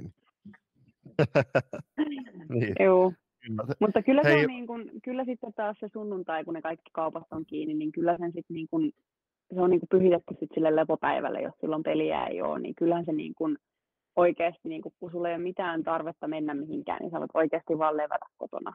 Mm. Se on ihan silleen, se on ihan mukavaa, mutta kyllä se välillä ärsyttää, kun on vapaa päivä. Jos lauantaina on ollut vaikka peli eikä ole kerännyt mihinkään, niin sitten sunnuntai haluaa mm. käydäkin jossain vähän jotain kastelemassa, niin se on sitten vähän ärsyttävää. Mutta muuten se on ihan jees. Hei, tuohonko, siis Norjahan on siis kunnon ulkoilmakansaa, niin onko se itse käynyt Holmen, Holmen kollen, kun se on totta, ihan, ihan siinä vieressä? Joo, mä oon itse asiassa käynyt siellä jopa kaksi kertaa jo, että mä ekalla kerralla oli vähän sumusta, kun tuo Ainon kanssa siellä käytiin, niin sieltä ei oikein nähnyt mihinkään mitään. Ja sitten mä kävin tuon mun poikaystävä Tuukan kanssa silloin siellä uudestaan, niin mentiin ihan sinne mäkihyppytornin päälle, että sinnekin pääsee niin kuin sinne ylös asti katsomaan. Ja sieltä on ihan hienot maisemat. Ja sieltä pääsee sitten tota, ziplinea kanssa alas, että jos haluaa käydä kokeilemaan, jos tänne Osloon tulee, niin pääsee laskea siitä mäkihyppytornilta sinne alas. Että se on ihan hienon näköistä. En ole itse kokeillut vielä, mutta ajattelin mennä sitten keväämällä kokeilemaan, kun se aukeaa. Siis saa semmoisen hyvän Jumalan pelon aikaa, kun katsoo sitä alastularinnetta ja miettii, että jos tuosta pitäisi pulkan mennä. Niin... Kyllä, se on kyllä ihan uskomaton. Että... En ole kyllä siis, en ole ikinä koskaan, niin kuin, no ehkä jossain Lahdessa on käynyt niin kuin siellä mäkihyppytorneilla, mutta nyt täällä Holmen kollenilla, kun on päässyt sinne ihan ylös asti, niin se, että kyllä mäkihyppäjät on ihan hulluja päästänsä, kun ne sieltä alas tulee. Että se on ihan hirveän syvä se monttu, mihin ne menee. Että mm. Se on ihan uskomaton, uskomatonta, että sit kun se näkee omiin silmin, niin ei sitä edes pysty käsittämään. Että... Mm. Tämän kauden tavoitteista vielä ennen kuin sukelletaan tuonne kuulijakysymyksiin, niin asetitko itsellesi tälle kaudelle jotain pelillisiä tavoitteita? Tai mui, no siis voit toki sanoa, jos sait muitakin tavoitteita asetit itsellesi, mutta ennen kaikkea, että varmasti noin henkilökohtaiset pelitavoitteet oli ennen kaikkea se juttu. No ehkä suurin tavoite, mistä mä oon puhunut mun perheen kanssa niin kuin tänne lähtemisestä, että miksi se oli, oli niin kuin tosi hyvä valinta, oli ehkä se, että kun viime kausi meni niin kuin tosi huonosti niin kuin oman pääkopan kannalta, että mähän olin silloin, niin kuin, silloin jouluna melkein lopettamassa salibändin pelaamisen, että kun pääkoppa oli niin huonossa kunnossa, niin ehkä sen kannalta niin kuin on ollut tavoitteena täällä, että saa sen niin kuin pääkopan kuntoon. Et kun kuitenkin, kun tänne tuli, niin tiesi, että, että totta kai aina haluaa niin voittaa jonkun, niin kuin, jonkun Norjan liigan tai jotain, että kyllähän se niin aina siellä tavoitteena on, mutta ehkä tänne tullessa oli ehkä semmoinen, että, että haluaa sen pääkopan kuntoon ja niin katsoo, että miten täällä pelataan ja miten itse pärjää ja miten pystyy niin kuin kehittymään ja miten pystyy kehittämään joukkuetta ja koko niin kuin ehkä liikaa niin kuin täällä, että tulee vähän näyttää, että mistä suomalaiset maalivahdit on tehty, että, että kuitenkin niin kuin, mitä mä oon kuullut niin kuin munkin veskavalmentajalta täällä Norjassa, että kyllä Suomesta niin kuin tulee niin kuin parhaimmat niin kuin veskarit ja niin kuin taktisesti ja tälleen, että et tota, ehkä niin kuin tavoitteena on se oman pääkopan kuntoon laittaminen täällä ja sitten totta kai niin kuin kehittää itseänsä vähän uusilla jutuilla, mitä sitten löytää itsestänsä. Että ei sen kummempia tavoitteita oikeastaan. Että totta kai se voittaminen ei, ei, siellä pyörii, kum, mutta... Ei sen kummempia, niin. ihan valtava tavoite kuitenkin tuohon noin. niin, ei se kummempia. Ei, joo, ei, mutta siis Minni ja sulla kyllä todella iso kehu tuosta, että puhuit puhuit noista henkimaailman jutuista, mä ja Jonikin ollaan puhuttu paljon ää, pään sisällä käytävistä kamppailuista loistokästin historian aikana, niin toi on erittäin tervettä puhetta ja mun mielestä siis jokaisen kannattaa, kannattaa tostakin ottaa oppinsa, että jos on jotain juttuja, niin niistä kannattaa ihan, ihan rohkeasti puhua eteenpäin ja ei niitä kannata missään nimessä häpe, hävetä. Joo, ja kyllä silloin niin kuin joulun aikaa, niin kyllähän mä siitä niin kuin puhuin tosi paljon niin kuin joukkuekavereillekin, että mä kävin ihan niin kuin urheilupsykologillakin ja kaikkea, että, että kyllä niin kuin, silloin käytiin pohjalla, mutta, mutta kyllä se ihan niin kuin tervettä on, niin kuin, että puhuu niin kuin ihan avoimesti tämmöisistä asioista ja, ja tota, niin, ei siinä niin kuin, että sit kun veskareita ollaan, niin se pääkoppa pitää olla kunnossa, jos haluaa tavoitella jotain niin kuin isompaa, että, että sitä ei yleensä niin kuin ihmiset ajattele, mutta veskarina sä oot siellä kentällä sen 60 minuuttia, sä et pääse vaihtoon sen yhden erän aikana, niin sitten kun se maali tulee, niin sä voit käydä juomassa sen veden, mutta sulla pitää olla pääkoppa heti seuraavan tilanteeseen kunnossa, mm. että ne pelaajat voi siellä vaihtopenkillä siitä jutella, että, että kyllä se niin kuin veskarin tärkein ominaisuus on ehkä se, että se pääkoppa pysyy kasassa ennen kuin voi tavoitella mitään suurempia. Että tämä on ehkä hyvä tähän vaiheeseen elämään olla täällä, että se tulee kuntoon, niin voi tavoitella vähän jotain suurempiakin sen jälkeen. Niin, mä oon monesti sanonut omille veskareille, että huonokin maalivahti hyvällä itseluottamuksella ottaa kiinni kaikki, kaikki pallot, ja loistava Kyllä. maalivahti huonolla itseluottamuksella ei saa rantapalloakaan kiinni. Kyllä, se on juuri näin. Tuo on ihan oikein sanottu heille. Hei, kuin tärkeä henkinen voimavara Aino Juntunen on ollut sulle, koska kuitenkin, no, lähit Norjaan, niin käsittääkseni et ainakaan silloin puhunut fluentisti vielä Norjaa, niin se, että saat koti, oman, niin kuin, oma, omaa kotikieltä puhua sitten Tainon kanssa, niin varmaan tosi iso juttu. Joo, siis on todellakin, että kyllä me niin kuin ollaan niin kuin toistemme tukena täällä tosi paljon, että se on kiva välillä, että voi suomeksi avautua ihan kaikesta, mutta jos ihan rehellisiä ollaan, niin kyllä pidettiin ymmärtää jotain, koska ei kuitenkaan viron kieli niin kaukana Suomesta mm. ole, että mm. kyllä me sitten yhdessä tällä Suomi-Viroa puhutaan, mutta kyllä se sitten yleensä me kaikki kolme tuetaan toisiamme ja sitten englanniksi puhutaan. Että, mutta kyllä se suomen kieli välillä on tosi tärkeää, että sitä saa niin kuin purkaa toiselle. Ja kyllä me Ainon kanssa ollaan vähän silleen, tuntuu, että ollaan oikein parisuhteessa, kun avaudutaan toisillemme tosi paljon kaikista asioista, että ollaan 24 toistemme kanssa kuin samassa työpaikassa ja treeneissä koko aika kotona, että kyllä ihan kiva välillä puhua suomea täällä, täälläkin, että ei tarvitse koko ajan enkkua ja Norjaa vääntää. Joo. Hei, tuossa muuta kaikille kuulijoille, niin kuin hyvin ehkä huomasitte äskeisestä mun lainista, että, että kun tulee reeneistä suoraan haastikseen hieman väsyneenä, niin mä hain, yritin hakea, että mitä, mitä sanaa mä nyt haen, niin se on äidinkieli, ei kotikieli. Ei se mitään, Julius, ei se mitään. Hei Minni, miten Norja taittuu? Oh, no siis, se on melkein ruotsia, mutta ehkä se on niin kuin, se on jotenkin kauniimman kuulosta kuin se ruotsin kieli, mutta kyllä se taittuu aika huonosti vielä, että kyllä sitä joutuu tuolla töissä aika paljon puhumaan ja niin kuin yrittääkin niin kuin puhua ja sitten treeneissä mä niin kuin oon välillä silleen, että puhukaa vaan niin kuin mulle norjaa, että sanotaan jotain niin kuin lyhyitä sanoja mulle, että kyllä mä niin kuin ymmärrän, mutta mulla voi mennä hetken aikaa prosessoida sitä, mitä sä niin kuin just sanoit, tai että puhun niin kuin rauhallisesti ja hitaasti, niin kyllä mä, niin kuin, kyllä mä niin kuin ymmärrän jo niin kuin jotain, mutta kyllä se niin kuin, kyllä mä vähän puhunkin, mutta se on yleensä ruotsin, ruotsia, mitä mä sitten tuotan, että tota, kyllä siitä tulee sitten sanomista, jos on vähän ruotsin kuulosta, että mutta kyllä huonosti taittuu, mutta kyllä mä ymmärrän jo jotain. Että ei kannata ainakaan nyt lähteä testailemaan mitään, että alatte puhua jotain norjaa tai ruotsia, että mä varmaan Ruotsi, Ruotsi, lähtisi, että... Ruotsi lähtisi täältä kyllä nyt varmaan ennen kaikkea tuolta toiselta puolelta, mutta kyllä se multakin irtoaa. Niin. Mutta ei lähdetä sille Joo, linjalle, ei. vaan lähdetään kysymyksiin. Lähdetään no niin. kysymyksiin, ja niitä on tullut sulle jälleen kerran mukava määrä. Otetaan ensimmäinen kysymys, tämä on, on niin sitä kautta, että maalivahdin katsontakannasta, niin millainen on Norjan taso. Mutta lisätään tuohon vielä se, että millainen on Norjan maalivahtitaso. Eli nyt kun sä katsot F-liigasta Norjaan lähteneenä maalivahtina sitä Norjan liikan tasoa, niin millainen se on ja millainen on se Norjan liiga maalivahtien taso sitten taas verrattuna tuohon vaikkapa viime vuosiin Suomessa? No tota, kyllähän siinä on niin kuin eroja. Että tota, jos miettii, että Suomessa vähän yritetään opettaa sellaiseen niin kuin rauhallisuuteen, että ei olla ehkä ihan niin kuin semmoisia, että hypitään puolelle toiselle ja heittäydytään, että, että, että kyllä se ero on niin kuin siinä, että täällä ollaan vähän semmoisia, että ei ihan ole se niin kuin perustekniikka niin kuin hallussa. Ja sitten tehdään tosi paljon niin kuin semmoista, vähän, semmo, no vähän semmoisia ruotsalaisia maalivahteja. Et, et, kyllä niin kuin rauhallisia osaa olla, mutta en mä sanoisi, että se on välillä ihan kaunista katsottavaa. Että kyllä se ero on niin tosi paljon, että kyllä voin itse sanoa, että suomalaiset maalit liikkuu, maalivahdit liikkuu siis paljon kauniimmin kuin ruotsalaiset tai siis norjalaiset. Että, että, tota, kyllä se on erilaista. Joo, kyllä. Ja siis tässä on nyt suomalainen salibändi kanssa, niin on, on kokenut itsetunnon tai elää tämmöisissä itsetunnon raunioissa, ja vaan vaikka tuon Singaporen M-finaalin jälkeen.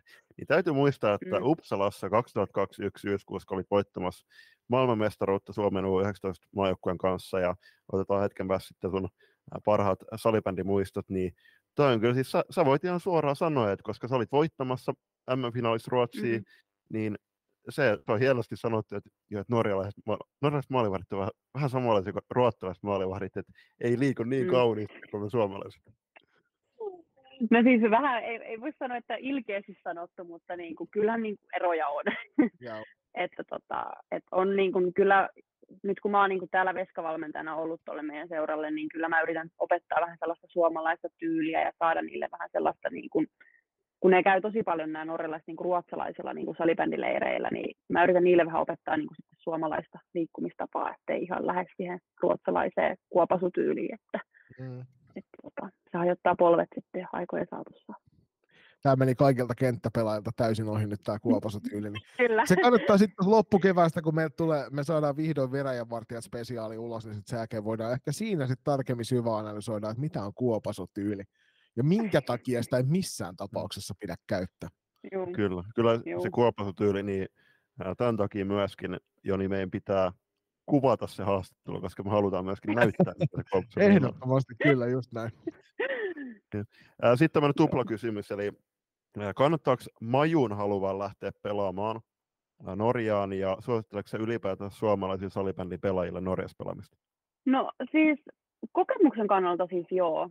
Et jos sitten taas niin kun ehkä haluaa niin kun tavoitella vaikka niin kun jotain MM-kisoja tai tämmöisiä, niin kyllä niin kun kannattaa ehkä niin kuin pysyä Suomessa, koska siellä kuitenkin se taso on niin kuin korkeampaa.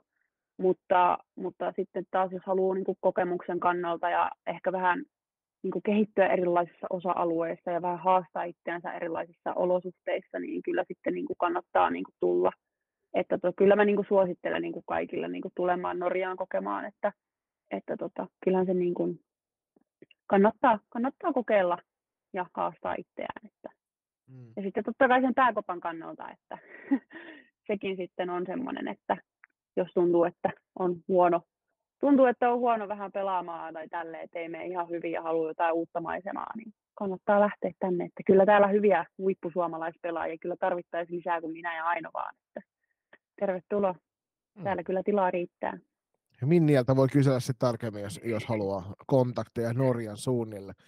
Yksi tärkeimpiä kysymyksiä meidän kuulijakysymyksissä on tietysti aina se, nämä yleensä koskee pelaajan kotipaikkaa, mutta nyt koska sä asustelet siellä Oslo suunnilla, niin mitkä on Oslon parhaat matkailuvinkit? Holmenkollen tuli mainittua jo, että ehkä me voidaan se siihen nostaa. No juu, se on kyllä varmaan yksi niin kuin, hieno paikka, että missä kannattaa käydä. Öö, no sitten olisi varmaan, mitäs mä tässä nyt sanoisin sitten. Täällä on niin paljon kaikkea, että kyllä varmaan ehkä joku vaellus, vaelluspaikka olisi varmaan aika hyvä käydä. Itse tuossa keväällä haluan käydä tuossa ihan joku pari tuntia muista vuoden nimiä, nimeä, mihin haluaisin itse käydä niin kuin sen vaeltamassa sitten kulmetsula, että sen varmaan sitten nostaisin tähän listaan. Mutta varmaan toi keskusta ja sitten on toi kuninkaallinna tuolla ja sitten toi ranta on tuossa ihan kivan näköistä, kun siinä on se opera, operatalo ja tämmöiset, että kyllä täällä niin kuin ihan hienoja nähtävyyksiä löytyy, että kollen operatalo ja mm. se keskustan pääkatu, että ne on kyllä ihan niin kuin hienoimmat. Että. Ja sitten on vielä semmoinen puisto, semmoinen Ekenberg, niin sieltä näkyy tosi nätisti tuonne tota, Oslon, tuonne Osloon, niin siihen ihan keskustaan, niin se on kyllä ihan hieno puisto käydä, että jos tulee käymään täältä. Siinä tuli aika monta jo. Ja ennen Joo, tuli aika monta. jotain niin ulkoilmapaikkoja, ja se on positiivista. Joo. Missä kannattaa käydä syömässä kuin Oslossa? Muuta kuin tietysti siellä teidän, teidän kotona, missä kaikki tekee itse omat ruokansa. No, täällä ei oikein ole siis silleen päässyt ehkä niin, kuin niin kauheasti ulkona syömään, mutta täällähän on siis niin kuin kaikkien tietämyksen, toivottavasti luulen, että kaikki tietää, niin Oslossa on siis todella kallista että ei olla silleen niin kuin kauheasti ulkona käyty syömässä, mutta kyllä keskustassa on ihan hyvännäköisiä ruokapaikkoja. Että tota, siellä on se rantakatu, niin siinä on ihan tosi hyvännäköistä pizzaa ainakin myydään ja kaikkia, mutta en ole itse käynyt ihan hirveästi ulkona syömässä. Että yhdessä susipaikassa ja yhdessä ravintolassa, että, mutta en osaa kyllä ihan suositella vielä mitään paikkaa. Että. Niin, ja siis ylipäätänsä kalaruoka on Norjassa todella hyvää, että kannattaa mm. Siis, onko tehnyt muuten äh, kotona paljon jotain kalaruokaa? En ole, en ole tehnyt, kun maksaa niin paljon. Niin okay. Olen tehnyt maailman halvimmasta päästä kaikkia ruokaa, niin mitä mm. pystyy. Mutta en ole kalaruokia, en ole vielä kauheasti mm. tehnyt. Että kyllä varmaan tuossa sitten keväämällä varmaan sitten alan sitten vähän jotain kalaruokia tekemään. Mm. Mit, mitäs muuten, tämmöinen off topic, niin äh, ootko maistunut Piretin kautta jotain virolaista ruokaa, jotain perinneruokaa? Mm, en kyllä varmaan ole itse asiassa. En, en, en usko, että olen syönyt mitään. Ainakaan tullut näin äkkisestään mieleen, että Joo. En, siis mä, en, mä katsoin, en, usko, en, en ole kyllä. Joo, mä katsoin TikTokissa, kun se oli, se oli niin kuin eestiläinen ää, nainen ja sitten japanilainen mies, no niin kuin parisuhteessa, niin se nainen tekee välillä jotain perinneruokaa tälle miehelle, sitten se mies itse yrittää kanssa tehdä tällä naiselle kanssa virallisesti. Niin ihan mielenkiintoisia safkoja, että kannattaa Piretiltä kysyä. Joo, täytyy kysellä siltä, että onko sillä jotain ruokia, mitä testata, niin täytyy vähän kokeilla sitten. Seuraava kuulijakysymys, kuten yleensä aina, kun maalivahdeilla on joku poikkeava pelinumero, niin liittyy siihen, että mikä on sun pelinumero tarina, minkä takia pelaat numerolla 70. Onko se ollut muuten Östensöys vielä? Joo, siis on, on, on. Mutta tota, pelinumeron tarina on aika hauska ja monimutkainen. No niin, että, tota, ää, aloitin siis pelaamaan Tepsissä numerolla kuusi. Ja tota, en tiedä, mistä tämä pelinumero tulee. Ehkä varmaan siitä, että synttärit on kuudes päivä, mutta en, en usko, että on siitä. Ja sitten tuli nämä vuoden 2011 MM-lätkäkisat, jossa oli numero 64 Mikael Granlund, totta kai. Fani hänen kanssa kyllä löytyy.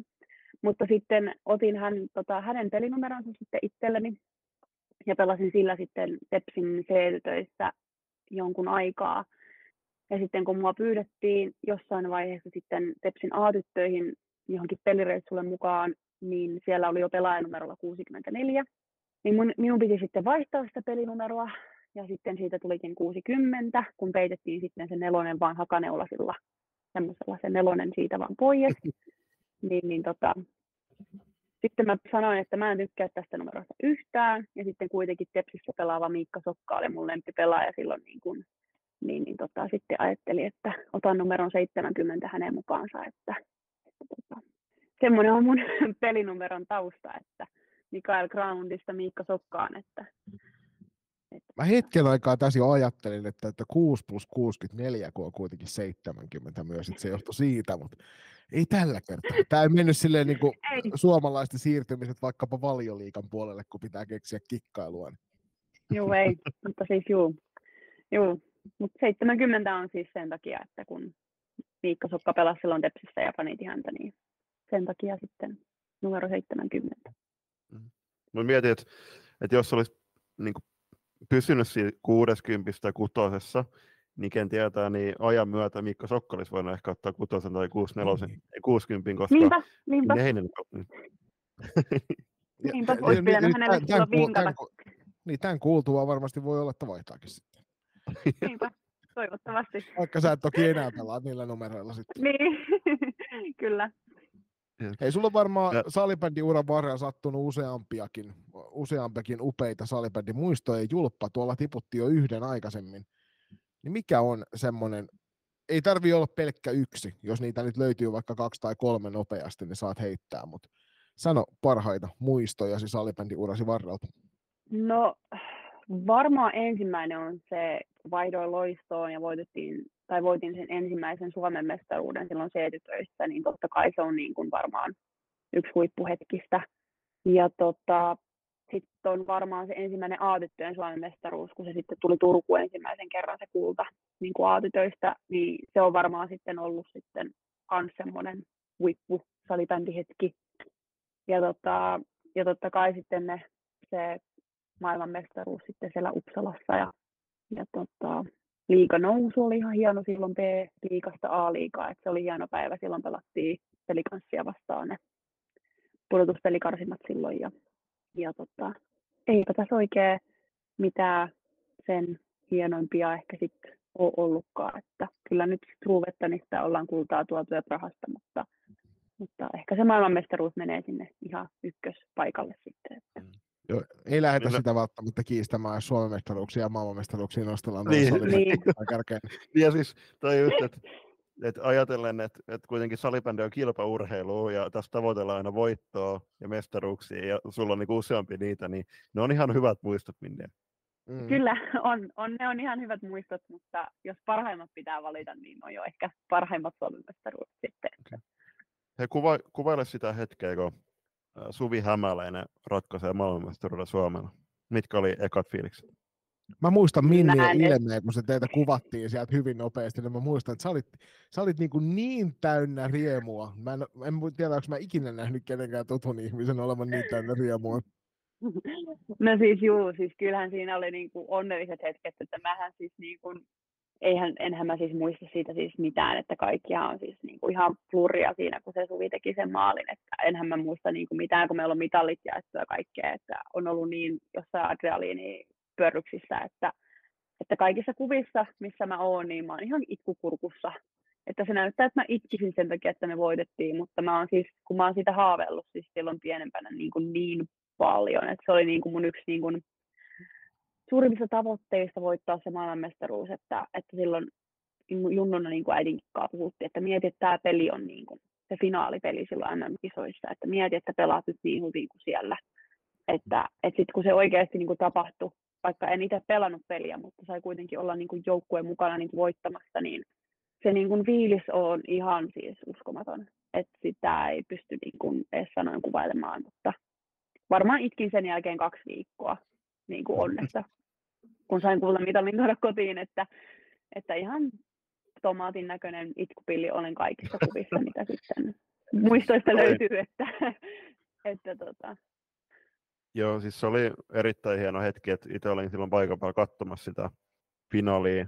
Joo. Ja taisin olla itse asiassa, siinä oli Ulla Valtulan porukat, Emilia Pietilän porukat, sitten oli Nea Keihäksen isä, loistunut entinen manageri Hans Keihäs, sitten oli totta kai pienekköisen Matti, niin oltiin katsoa siellä sivulla sitä porukalla, niin oli kyllä oli ihan jäätävä hieno tunnelma, ja kyllä tuo Joo. Siis suomalaiselle urheilufanille, niin aina kun voitetaan vielä länsinaapuri heidän maaperällä, niin onhan se hieno juttu. Mm, kyllä, joo. Kyllä se niin tuntuu hyvältä, että Ruotsin sai voittaa. Että se on kuitenkin aina se unelma finaali vastuussa Ruotsi, että, että tota, niiden kanssa saa aina parhaimmat pelit aikaa. Että, mm. Niin, eikä noita nyt ole naisista eikä U19-ikäluokastakaan ihan hirvittävän paljon niitä kultamitaleja MM-kisoista tuotu. Että... Ei, ei ole kyllä tuotu, ei. Että... Toivottavasti Nyt sitten Lahdessa tänä vuonna mahdollisuus alkaa ihmiset paikan päällä katsomassa. Niin, kyllä. Toivon itsekin pääseväni sinne vähän katsomaan sitten finaalia. Oikein. Ehdottomasti. Joo. Ja toivotaan, että Suomi tsemppaa vaan nyt har- harjoituskentillä ja näin, että se maailmanmestaruus tulisi sitten Suomeen, koska kyllähän Kyllä. tällä hetkellä Tsekki ja Ruotti lähtee suosikkeen niihin kisoihin. Kyllä. Sitten viimeis, viimeisen kysymyksenä.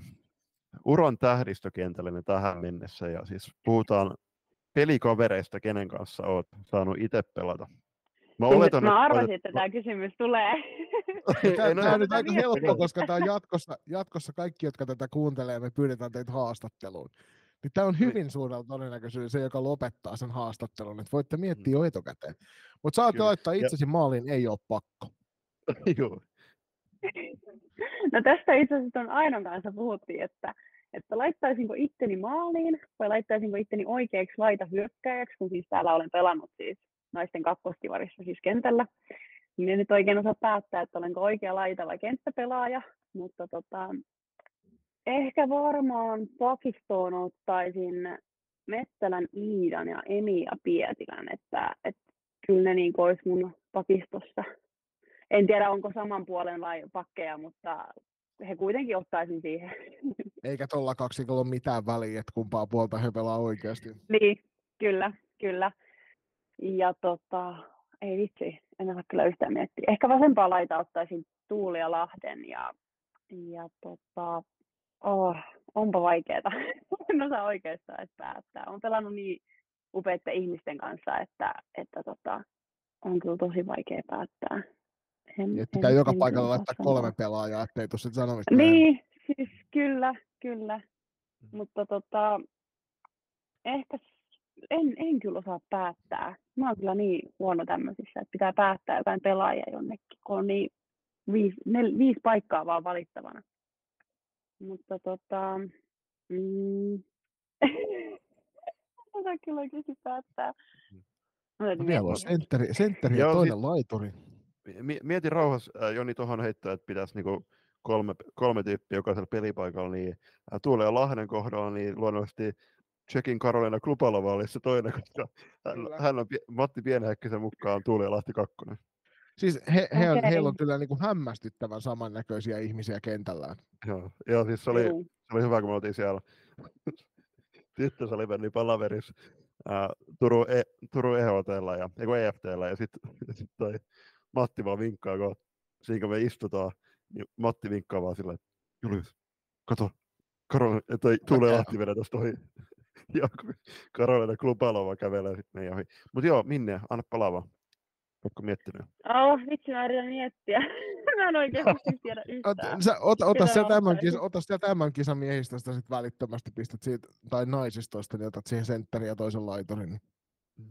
No, jos mä päättäisin, niin ehkä sitten, jos niistä MM-kisoista sitten ottaisi, niin kyllä mä sitten sen Alma Laitila ottaisin sentteriksi ja Suvin sitten sinne oikealle, että ne ratkaisijat sitten siinä finaalissa. Että, että kyllä siinä olisi sitten se mun tähdistöllinen, että Kuka No, siellä Tuuli Alma ja kanssa on? Suvi ja- Oletko se sinä siellä nyt? No kyllä varmaan sitten minä siellä tolppien välissä olisin tällä kertaa.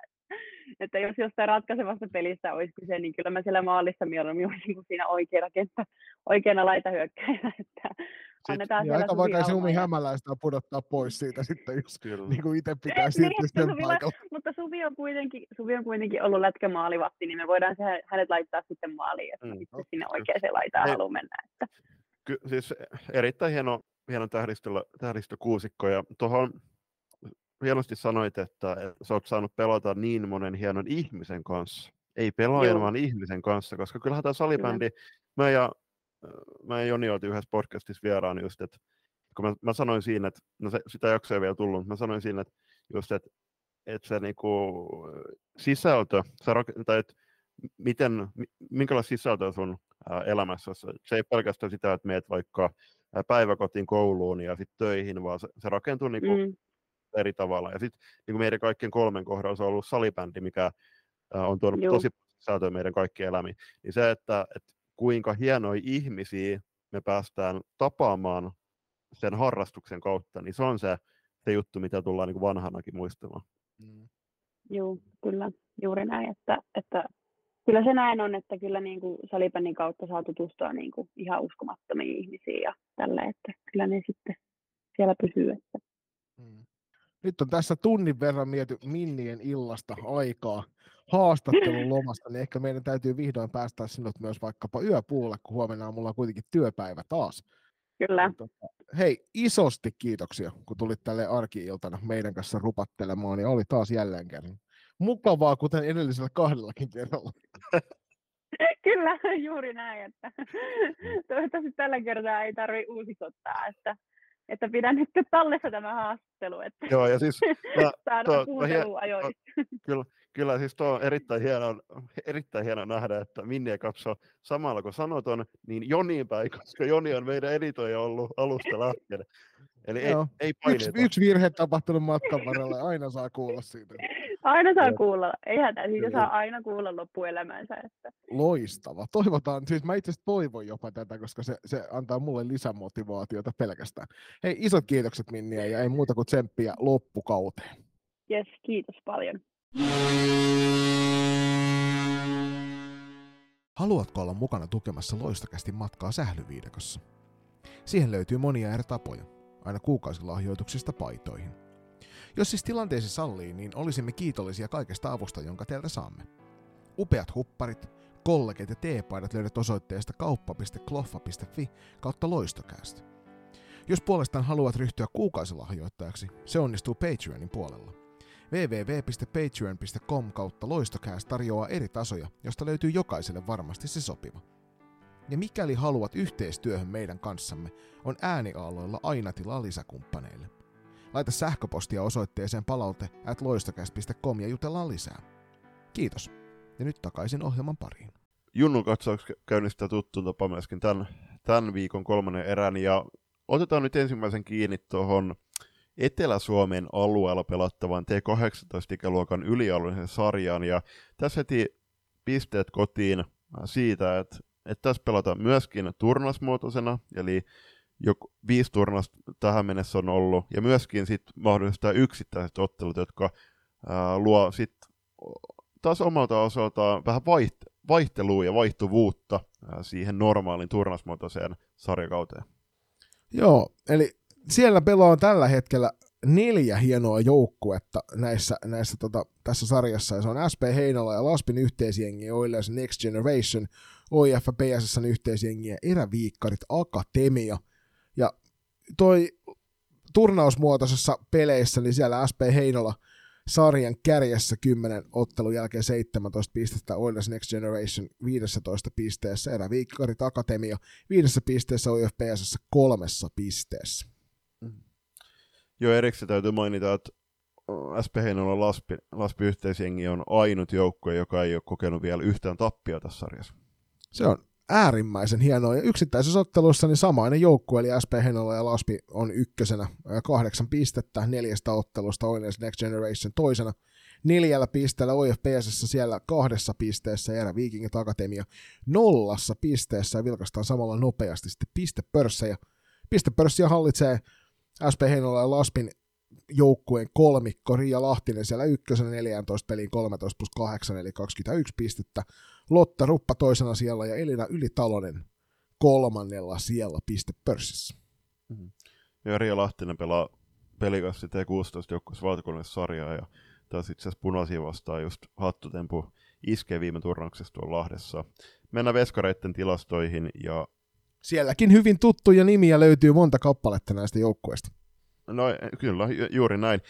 Pelatut matsit niin ei, ei jälleen kerran niihin tokertua kiinni, mutta ykkösenä torjuntaprosentin perusteella on myöskin tuolta T16 valtakunnallisesta sarjasta ja ää, eritoten Divarista tuttu SP Heinolan Laspin yhteisjoukkueen Iris Nurminen, joka on torjunut vajaan 85 torjuntaprosentin tarkkuudella tai varmuudella. Ja eräviikinkien Tara Kuusisto siinä toisella sijalla ja Oilers NGn äh, Nas Kultekin löytyy sieltä kolme.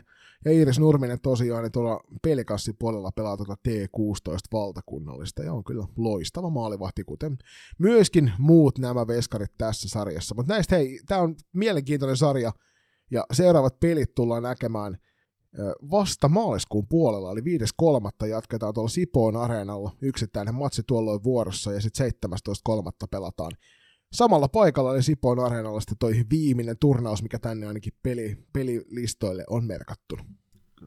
Sitten hyppäys Savo-Karjalaan ja tarkemmin T17 aluesarjaan. Siellä on kuusi eri, erinomaisen hienoa joukkuetta, eli Jospa, Apassi, FP Factor, Varkauden Tarmo, Velhot Musta ja Lieksan Into pelaavat. Ja tässä järjestyksessä nämä nimenomaiset joukkueet tuolla on, siellä on 10 tai 11 ottelua pelattu per jengi, ja Jospalla 15 pistettä sarjan kärjessä, Abassit siinä toisella 14, FP Factor 13 pisteessä, Varkauden Tarmo 12, Velhot Musta 10 ja Intolla vielä nolla pistettä. Ja pieni tarkennus taas näihin tilastoihin, eli, eli tässä ei pelata 15 kierrosta, vaan kolme kierrosta, jotka käsittävät viisi ottelua per kierros. Joo. Pistepörssin kärjessä velhot Mustan Ilona Konttinen kahdeksaan pelin vaatimattomat 18 plus 13 tehopisteet, eli 31 paunaa. Kiira Tuomainen velhot Mustasta kakkosena, Apassien Lilli Holopainen kolmantena. Ja Jospan Iina Kukkonen neljäntenä, Apassien Noori Rautianen löytyy sieltä viisi. Veskari statseihin mentäessä FP Factorin Nea Lauri johtaa. Hän on torjunut huimat 159 torjuntaa, ja torjuntaprossakin on lähestulkoon 82. Niin ja vaikka hän on torjunut noin paljon, niin silti kakkosijalta velhot mustan Lilja Valtani on torjunut vieläkin enemmän, eli keskimääräisesti 14 kautta 14,91 torjuntaa per ottelu. Ja Fanni Suhonen Varkauden Tarmosta löytyy sieltä kolme, ja tässä sarjassa eniten palloja on torjunut, torjunut tuolla juurikin tämä tämä Lilja Valta, jolla on niitä torjuntaa 164, ja se on tosiaan viisi enemmän kuin seuraavaksi eniten torjuneella. Kyllä. Vilkaistaan nopeasti noin valtakunnalliset, no. valtakunnalliset sarjat myös sillä tavalla, että, että miten noissa, kun siellä pelataan tulevana viikonloppuna otteluita, niin ottelutärppiä voidaan aina nostaa, vaikka ei välttämättä sarjataulukkoa nyt sen tarkemmin käydä katsomassa, mutta 17-18 päivä pelataan T21 SM-sarjassa – hienoja otteluita itselle. Ehkä semmoinen makoisin näistä peleistä on tuo Hani Hallilla sunnuntaina pelattava SPS Virmo ja PSS välinen koitos. Joo, ja vielä lisäyksellä niin tämä T17 aluesarja jatkuu 24. helmikuuta Kontiolahden liikuntahallissa, kun FP Factor toimii vastuujoukkueena. T18 SM-sarjan puolella niin ottelut myös jatkuvat tulevana viikonloppuna perjantai, lauantai, sunnuntai pelataan monta hienoa matsia – ja tuolta, jos pitäisi joku nostella, niin vedetään hieman kotiin päin. Kastelin monitoimitalolla. Maailmanlennätys koitos, eli kello 12 SSR vastaa FPC Turku, ja tuohon otteluunhan on tällä hetkellä menossa maailmanennätys lakumyynti kamppis. Eli jos haluat osallistua jommankumman joukkueen varaan keruuseen, niin heidän someistaan Instagramin puolelta sekä FPC Turku, se on FPC Loisto Tytöt, ja SSR T18 löytyy sieltä ihan omalla nimellä, tai sitten Torven Vesa Instagramista, niin näihin kun otat yhteyttä, niin sieltä voit tilata sitten lakuja ja lähteä luomaan maailman ennätystä lakumyynnissä. Koitetaan saada Turun ja Oulun väliset kilometrit myytyä täyteen. Eh, ehdottomasti Loistikasta on myöskin tähän osallistunut omalla osuudellaan. Mun ottelun nostot luonnollisesti nyt on 17. helmikuuta eli lauantaina. Lehmon liikuntahallissa pelattaa FP Factory SPVn otatus, ja samat joukkueet on heti sitten seura- seuraavana päivänä, eli sunnuntaina kello 12.00 alkanut vastakkain Lehmän liikuntahallissa, ja meikäläinenhän oli selostaa, ja äh, kyseessä on monikameratuotanto, eli ehdottomasti kannattaa chiikata, ihan siis mielenkiinnolla itsekin, itsekin tuun katsomaan, että, että minkälaista tarjontaa siellä onkaan tarjolla, koska mehän ollaan totuttu aika hyvään täällä Turussa Filman median myötä, mutta tuohon SPV Tuplapelit tullaan striimaamaan Riverian media-alan opiskelijoiden toimesta monikameratuotantona. Eli ehdottomasti kannattaa, no, jos ei nyt leffateatteri varata, niin kotoa joku, joku valokongas seinälle ja nauttimaan, että kuinka savokarjalaiset pystyy handlaamaan nuo jutut hienosti. Niin, Kokkola on näyttänyt junnusarjossa hyvää esimerkkiä tuossa. Siellä toki tehdään vain yleensä yhdellä kameralla, että nyt on mahdollisuus vetää siinä pohjat. Ja sitten loppu onkin kiinni enää pelkästään siitä, että kumpi on kovempi kaveri sanailemaan mikin takana Jarmo Kattilakoski vai Julius Mellu. T16 valtakunnallinen sarja jatkuu tosiaan tätä nauhoitettaessa huomenna. Pelataan Paavolan, Paavolan kampuksella sekä Kameleonttenilla, Kameleonttenilla SM-sarja ja Paavolan kampuksella T16 Divari.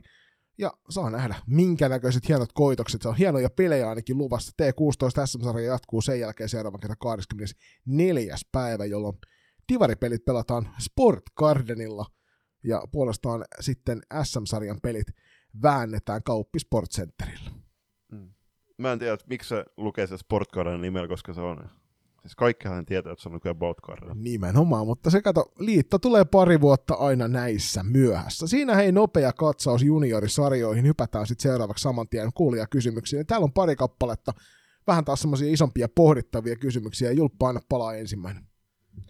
Vieläkö Tampereella on tilaa yhdelle naisten joukkueelle? Seuraamme harkitsee toiminnan aloittamista. No ehdottomasti naisten joukkue pystyyn ja kunnon rekryt ja markkinointikonestot laulamaan, koska naisten joukkueella on varmasti aina Pirkanmaan hienoissa sarjoissa tilaa. Niin ennen kaikkea kannattaa pohtia sitä, että jos se on enemmän semmoinen harraste hauskanpitoporukka, joka pelaa niin saladivareissa, niin sinne mahtuu aina lisää väkeä. Jos tavoitteet on sitä korkeammalla, niin sitten se on aika pitkä, pitkä duuni ja tehkää. Niin kuin tuossa ekan herran alussa puhuttiin, niin se on aika pitkän työn takana, että sitten pääsee tuolla hyvin kilpailulla alueella eteenpäin sinne korkeampiin sarjoihin, mutta ehdottomasti kannattaa aina lähteä kokeilemaan. Kyllä. Ja kannustan muuten kaikkia teitä kuulijoita siellä, äh, ennen kaikkea siis naispuolisia kuuntelijoita, niin perustakaa kavereiden kanssa myöskin noita höntsäporukoita. Varatkaa joku, joku liikuntahalli, vaikka se voi olla perjantai-iltana äh, kello 20-21, jos äh, maltatte silloin äh, matkustaa, mutta siis kavereiden kanssa höntsäämään salibändin parissa – sitten jos vielä parempaa on, jos teillä on joku sarja, mihin te voitte myöskin mennä sitten kavereiden kanssa pelaamaan. Tämmöisiä hyviä esimerkkejä on vaikka Turun alueella, niin täällä pelataan kesäliikaa tuolla Kaarinan kilosportilla. Siellä on myöskin siis sekajoukkueita nähty, nähty pelaamassa, niin mä siis toivoisin näkeväni enemmän näitä myöskin harrastetason naisjoukkueita. Ehdottomasti näin. Seuraava kysymys onkin sitten tällainen ehkä pidemmänkin pohdinnan paikka, eli avatkaa teidän valmennusfilosofiaa ja kauden suunnittelutyötä. No nyt ensinnäisenä mainitaan heti tuosta kauden suunnittelutyöstä, että vaikka mä oon herrojen kanssa, eli herrojen Mella, Lumme ja Lehtonen kanssa keskustellut tästä kaudesta, niin fakta on se, että minä olen viime kädessä päättänyt sen aika voimakkaasti sen perusteella, mitä toi Näreo ja Teemu eli meidän Fyssavalkku on hänen kanssaan käytyjen keskustelun perusteella, miten meidän kausirakenne menee fysiikkavalmennuksessa, niin sen pohjalle on menty noissa, että miten meillä muuttuu harjoitukset, ja nyt muun muassa tammikuusta niin muuttui jälleen kerran, kun meille tuli uusi Fissa-ohjelma, niin muuttui vähän pelinomaisemmaksi jälleen kerran noin treenit tuolla kentällä, eli herrat saavat antaa inputtia kauden alussa, mutta koska eivät ymmärtäneet, että se inputti, mitä annettiin kauden alussa, niin vie sitten läpi kauden, niin ovat sitten vähän ehkä jälkijunassa. Eli kauden suunnittelutyössä täytyy sanoa sen verran, että mä en ole mikään maailman paras siinä, mutta mulla menee yleensä semmoisessa kahden, kolmen kuukauden jaksoissa menee tietyt asiat, ja sitten saattaa tulla syklillä takaisin sieltä sitten uudemman kerran, jos niille tarvetta on, mutta isoin juttu on se, että kauden aikana niin pelistä löytyviä heikkouksia pyritään harjoittelulla parantamaan sitten.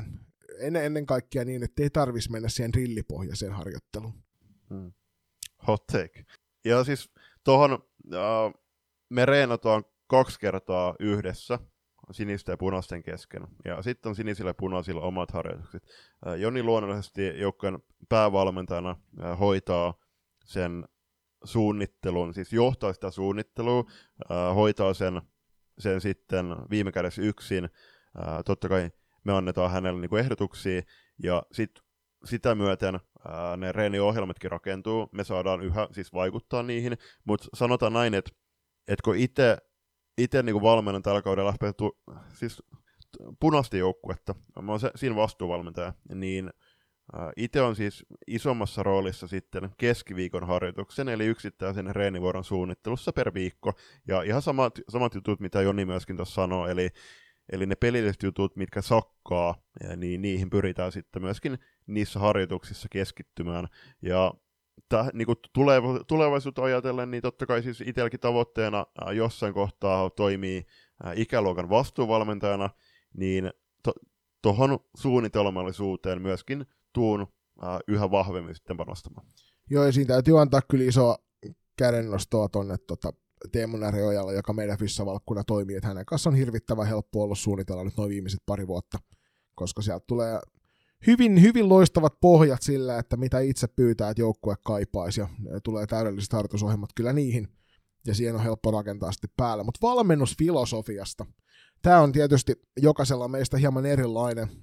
Se, mikä nyt on itse huomannut tässä, kun nyt on vedetty nämä kaksi SM-sarja kautta, no nyt on puolitoista vedetty, niin vaikka otteluiden voittaminen on lähtökohtaisesti kivempaa kuin niiden häviäminen, ja vaikka viime kauden SM-hopeamitali roikkuukin ylpeästi tuossa näkyvillä, ja olen, olen tosi ylpeä siitä joukkueesta, joka se saavutti, niin fakta on se, että mun valmennusfilosofiassa niin se voittaminen tulee ehkä, sanotaan, että neljäs tai viides. Olisiko viides tai, no sanotaan, että viides tai kuudes ehkä niissä arvoasteikolla. Että kyllä se pelaajan he, henkilökohtainen hyvinvointi, niin henkisesti kuin fyysisesti, niin on mulle huomattavasti paljon tärkeämpää. Ja sitten se pelaajan henkilökohtainen kehittyminen – ja sitä kautta sitten tietysti joukkueen kehittyminen niin on paljon tärkeämpää kuin se, että mitä siellä tulostaululla lukee ottelun jälkeen. Niin tämä on ollut ajoittain ongelmakin, koska otteluiden voittaminen ei ole, ei ole mulle tosiaan mitenkään valtaisan tärkeää, ja osalle ihmisistä sitten on taas kummallista katsella tuota meidän rosteria ja miettiä, että miten, miten voit ajatella asiasta tuolla tavalla. No pakko nyt tähän sanoa sen verran, että siis niin kuin huvittuneena mietin ää, niitä keskusteluja, mitä mä oon käynyt eri ihmisten kanssa juurikin tähän, tähän mitä sanoit, että, että voittaminen ei ole sulle se kaikki kaikessa. Ja siis su- suoraan sanottuna, niin kuin jotku, mä oon kuullut joitain, jotka mieltää juurikin, että Mr. Saloja ei hae muuta kuin voittoa. Tässä on vuosien mittaan sitten tehty monta väärää päätöstä asian varrella. En, ennen, kaikkea, yep. ennen kaikkea se yksi, yksi isoin juttu, mikä tuossa on ollut hirvittävän tärkeää, että jokaisellahan meistä on niitä oman elämässä supertähtiä joukkueessa, mutta mua aina kiinnostaa paljon enemmän ne seuraavat supertähdet siellä.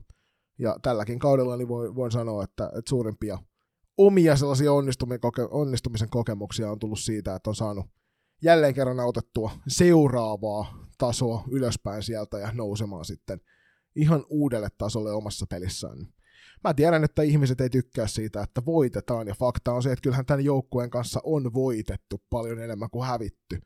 Mutta sellaista se yleensä on, kun sattuu loistava ikäluokka samaa kasaa, ja ennen kaikkea nyt kasejahan mä oon tässä valmentanut, se toinen ikäluokka vaihtuu koko aika. Kyllä, just näin. No siis oma valmennusfilosofia, niin ää, mä oon siis valmentamisen varsinaisesti aloittanut 2019. Se on sanottava, että, että kun hyppäsin keltanokkona e-tyt, silloisten e-tyttöjen päävalmentajaksi, niin en ollut siihen valmis siihen rooliin. Olin kaksi kautta sen joukkueen vastuuvalmentajana. Mm, oli siis esim. taktisessa osaamisessa olin silloin, siis se oli, tot, mä oon pelannut pitkään salibändiä, mutta sanotaan näin, että, että mä oon ottanut aika isoja niin loikkia taktisella osaamisella ää, viimeisten vuosien, erityisesti nytten kahden viimeisen vuoden aikana perustaen tämän siihen, että tulee seurattu salibändi todella paljon. Mutta mikä silloin poistoi jo mun valmentamistyylissä, oli se, että et mä haluan luoda pelaajille turvallisen ja motivoivan ympäristön. meidän siis valmentajan tehtävä on myöskin luoda se luottamussuhde valmennuksen ja pe- pelaajiston kesken. Ja toi just, että et Jonillakin, sä, siis sä tuut reeneihin joku 45 minuuttia ennen, Vähintään. ennen harjoituksia, vähintään. Ihan vaan se, senkin vuoksi, että sä pystyt, sä niin kuin mahdollistat keskustelut pelaajien kanssa. Ja se just, että mäkin pyrin siihen, että no okei, mä en ihan noin ajoissa reeneihin tuu, mutta mut, äh, tulevaisuudessa. Ja kyllä tällä kaudella selkeästi on havaittu, että välillä on tullut aika hyviä, hyvissä, kyllä, ja se. Niin siihen, että, että pelaajat pystyy, niinku, että he, he pystyy avautumaan niistä vaikeistakin jutuista valmennukselle. Me ollaan kuitenkin, meidän tehtävä on olla niitä turvallisia aikuisia sille lapsille ja nuorelle. Me vietetään joukkueena satoi tunteja yhdessä, niin ei se ole niinku mistään tuulesta temmattu. Että et kyllä munkin siis tarkoituksena ja tavoitteena on aina omalta osaltani mahdollistaa sen, että, että siitä joukkueesta tulee se toinen perhe sille pelaajalle, sille nuorelle ja myöskin meille valmentajille.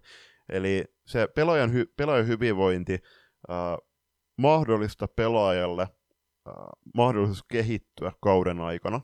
Totta kai siis ne voitot. Kyllä mä, ää, kyllä mä muistan niitä tilanteita, jossain E-tyttöjen vaihtopenkillä, niin mä oon niinku mulla on ollut silloin joku harmaa Lapland-lippis, niin mä oon sillä, että ei luoja, että mulla on nyt tappiolla, että mitä ihmettä. Mutta ei ne voitot ole se pääjuttu. Totta kai sitten kun mennään vielä vanhempiin, niin on tulosvastu, tulosvastuussa myöskin. Mä oon itse saanut tällä kaudella myöskin, no saanut ja saanut, saanut slash joutunut ää, käymään keskustelua siitä, että, että esim. punaisten kanssa me ollaan hävitty tähän mennessä kaikki valtakunnallisen sarjan ottelut. Niin täytyy muistaa, että tässäkin, mä oon siis käynyt, niin kuin sanonut tästä myöskin, kirjoittanut te- tekstiä tällä, niin me ollaan meidän seuran haastajajoukkue. Mm. Tai tässä niin ha- haastaja, haastajatason joukkue. Niin tässä nämä pelaajat, niin ei, heidän, siis meidän se pääkausi tässä ikäluokassa tulee olemaan ensi kausi, ja mä voin peiliin katsoa itteeni ylpeydellä ja sanoa, että Jonin, Markon ja Miikkan, eli meidän valmennustiimin avustuksella, me ollaan saatu autettua jokaista pelaajaa kehittymään tämän kohdan aikana. Niin ja ennen kaikkea ehkä sieltä on muutaman pelaajan kohdalla löydetty nyt se henkilökohtainen halu kehittyä eteenpäin, ja se on se kaikkein isoin asia, että sitä liekkiä siellä pelaajan sisällä sä et saa sytytettyä väkisin, mutta siihen pitää antaa mahdollisuus, ja mitä pidempään sen mahdollisuuden pystyt antamaan, niin sitä suuremmalla todennäköisyydellä se liekki siellä jossain vaiheessa syttyy. Ja se on kyllä tällä kaudella nähty taas kerran muutaman pelaajan kohdalla, että kun se on sinne saatu syttymään, niin se on hieno hetki. Mm. Just, just noin, ja sitten viimeisenä myöskin se, että, että mikä se sen pelikirjan yksi keskeisimpi juttu on, on se, että et ei, ei pidä pelata virheitä, koska virheitä tapahtuu ihan salibä, salibändikentällä, myöskin elämässä ylipäätänsä, ihan ikä, ikäpolvesta ja ja iästä riippumatta. Et ne, ne täytyy ottaa vastaan ja pyrkiä sitten oppimaan niistä. niistä. Ja siis kyllähän tässäkin, että oma valmennusfilosofia, niin ää, se muovautuu ympäristön mukaan. Tällä kaudella, tällä kaudella meidän valmennustiimin avulla, ää, mitä mä oon FPS Turussa muutenkin valmentanut, niin ne kanssavalmentajat, ne pelaajat, ää, ne seuratoimijat, niin nehän kehittää ja mu- muovauttaa susta juuri sellaisen kuin sä oot. Niin, ennen kaikkea se kehittyminen siinä on se tärkeä asia, että myös se valmentaja tulee sinne kehittymään, ja siinä vaiheessa, kun se kehityksen halu lähtee, niin kannattaa ehkä itse siirtyä tauon puolelle. Et sit, mitä, mitä järkeä siellä on olla, jos et sä itse ole enää haluamassa eteenpäin, kun pelaajia pitäisi sinne työntää. Sen, se mun täytyy sanoa, että tällä viikolla kuuntelin, oliko nyt Ikan NR vai Kalju Korneri, kuitenkin Ismo Lehkonen oli kyseessä, niin hän puhui siitä, että että kun hän on omalla valmentajapolullaan pyrkinyt nostamaan just tämä, mistä me on puhuttu, sitä niin kuin sen tähti, tähtistatuksen alapuolella olevia pelaajia ylöspäin isommin, nostamaan sitä joukkueen keskitasoa korkeammalle. Ja sitten hän sanoi, että hän on, hän on kyllä ihan selkeästi huomannut itse, että olisi pitänyt keskittyä myös niihin tähtiin enemmän, eikä vaan luottaa siihen, että he sieltä nousee kyllä joka tapauksessa aina seuraavalle stepille. Ja tämä on kyllä yksi sellainen asia, minkä otin sydämeeni tällä viikolla, että olen, olen meidän tähtipelaajia käyttänyt johtorooleissa, mutta olettanut jatkuvasti sen, että he johtaa meitä myös itsenäisesti kentällä, eikä niinkään keskittynyt siihen heidän supertasonsa eteenpäin viemiseen heille kohdistetuilla harjoituksilla. Ihan puhtaasti siksi, että se jättäisi sitten taas puolestaan ne hännän huiput hyvinkin nopeasti kauas taakse. Seuraava kysymys. kuinka paljon vietätte aikaa salibändin parissa viikoittain? Ja to, hei, tuohon vielä palata äskeiseen, niin äh, voitte avata teidän valmennusfilosofiaa äh, meillä vaikka DM kautta tai palaute at loistokas.fi, tai jos haluatte .com. vielä julkisesti sen tehdä, niin Discord-servereille. Ja kuinka paljon vietetään aikaa salibändin parissa viikoittain? Liikaa. Mä en tiedä nyt viimeisen reilun kolmen vuoden aikana, onko oikeasti päivääkään mennyt niin, että ei salibändistä olisi tullut joko ajatusta tai keskustelua. Niin, mikä on liikaa, mutta joo, siis onhan tuossa... No vuorokaudessa 24 tuntia, niin siis en, en nyt halua edes ajatella sitä tuntimäärää, mi- mitä tulee kulutettu salibändin parissa, mutta sitten toisaalta tämä on elä, elämäntapa, todella rakas, rakas harrastus mulle ja, ja varmasti Jonillekin, niin ei, siis en vaihtaisi sekunti, sekuntiakaan pois. Ja onhan tämä niinku, että toisaalta, mitä vaikka Loistokastinkin aikaan puhunut, että että on pyrkinyt myöskin äh, itselleni luomaan siis vapaa-aikaa ja äh, niinku tu, no, turhaa painolastia niinku siirtämään kuor- niinku hartiat pois, niin sitten taas tälläkin kaudella on myös huomannut sen, että okei, että on sitä salibändiä paljon, mutta olen oppinut myöskin välillä ottaa vapaa-päiviä. Et ei se, siis se on tosi, tosi hieno juttu myöskin ihan ajatella sitä henkistä jaksamista. Mutta harrastusten, eh, harjoitusten lisäksi, selostusten lisäksi, lisäksi, podcastin lisäksi, niin me keskustellaan Jonin kanssa myös mikkeen ulkopuolella salibändissä. Niin, ja sitten mä itse tulin katsomaan sitä meidän valmentajaporukkaa. Tänäkin eilen illalla te olette käynyt 11 asti keskustelua. Mä menin nukkumaan jo aikaisemmin. Laitoin itse asiassa puhelimen jo yhdeksän aikaa älä häiritse tilaan, koska mä en jaksanut enää lukea niitä viestejä. Niin tänään on ensimmäinen viesti tullut kuitenkin pikkusen jälkeen kymmenen. Ja siihen mennessä mä olin ehtinyt ainakin katsastamaan pääkallon keskustelupalstan ja katsomaan Xstä, että oliko siellä jotain uutta. Eli kyllä se aika lailla on joka aamusta niin, että siinä vaiheessa, kun NR-tulokset on katottu, niin siitä siihen asti, kunnes käydään nukkumaan, niin jollain tässä salibändi on joka päivässä mukana. Joo, ja selkeästi myöskin teidän kuulijoilla salibändi on jollain tavalla harrastusta tai harjoitusten ulkopuolella mukana, koska tämänkin jakson kuuntelette ja valtava iso kiitos siitä. Mennään toisteksi viimeiseen kysymykseen. Mitä odotuksia Juliksella Faktorin peleistä? Odotan innolla näkeväni, että kuinka paljon Faktorin pelaaminen on kehittynyt sitten kahden vuoden takaisin. Uh, tuun odottaa myöskin innolla siitä, sitä, että minkälainen toi uusi pelipaikka on. Ilmeisesti katsomo on, on kerännyt vähän negatiivista palautetta myöskin siellä Kontilahden suunnilla, mutta ei siitä se enempää. Odota myöskin ihan siis innolla joukkueiden tapaamista, kontiolahtelaisten salibändi-ihmisten kanssa juttelemista ja laadukasta salibändiä. Mä itse odotan innolla sitä, kun pääsee kuulee, kun julppa selostaa. Se on aina hauskan kuulosta toimintaa. Mies tietää, mies tietää paljon ja nykyään puhuukin riittävän nopeasti jo. Viimeinen kysymys tälle viikolle oli, että mikä oli, mitkä oli poikien haaveammatit pikkupoikina? Oliko se julppa haaveammatti pikkupoikana? No siis, nyt kun yrittää muistella, niin ei oikeastaan, että mä sanoisin, että jostain yläasteet lähtien on ollut selvää, että, että tietyllä tavalla haluan, haluan olla kynän kanssa tekemisessä, ja sitten jossain kohtaa se, se kirkastuu, että haluan tulevaisuudessa olla journalisti. journalisti. Niin, että sä et ole kuitenkaan Faber-Castellille hakenut töihin vielä, että mä ajattelin, että jos kynien, kynän tai kynien kanssa haluaa olla tekemisissä, niin siellä saisi olla kyllä sitten tehtaan liukuhihnalle vaan hommiin, niin menee kyniä kuule jokunen kymmenen tuhatta ohi. Mä joskus nuorempana kovasti uhosin, että mä haluan olla kokki ennen kuin mä tajusin, että mä tykkään ruoalaitosta, mutta tää ihan puhtaasti johtuu siitä, että armas serkku poikani tuolta Kotkan suunnilta oli Mr. Reinikainen, oli kokki, ja hän on mua se kolme vuotta vanhempi, eli siinä vaiheessa, kun piti ruveta miettimään, että mitä mä tein elämälläni, niin kokki oli se ensimmäinen ajatus. Koskaan en vakavissani sitä harkinnut. Tietysti mä halusin olla jääkiekkoammattilainen, siinä oli sellainen ongelma, että mä en osannut luistella, ja sitten tota, vakavissani oikeasti teiniässä harjoittelin sitä varten, että musta tulisi salibändi ammattilainen. Sitten tuli todella paha polviloukki, joka vei, vei mahdollisuuden viedä oikeasti niin kuin siinä sopivasti eteenpäin sitä hommaa.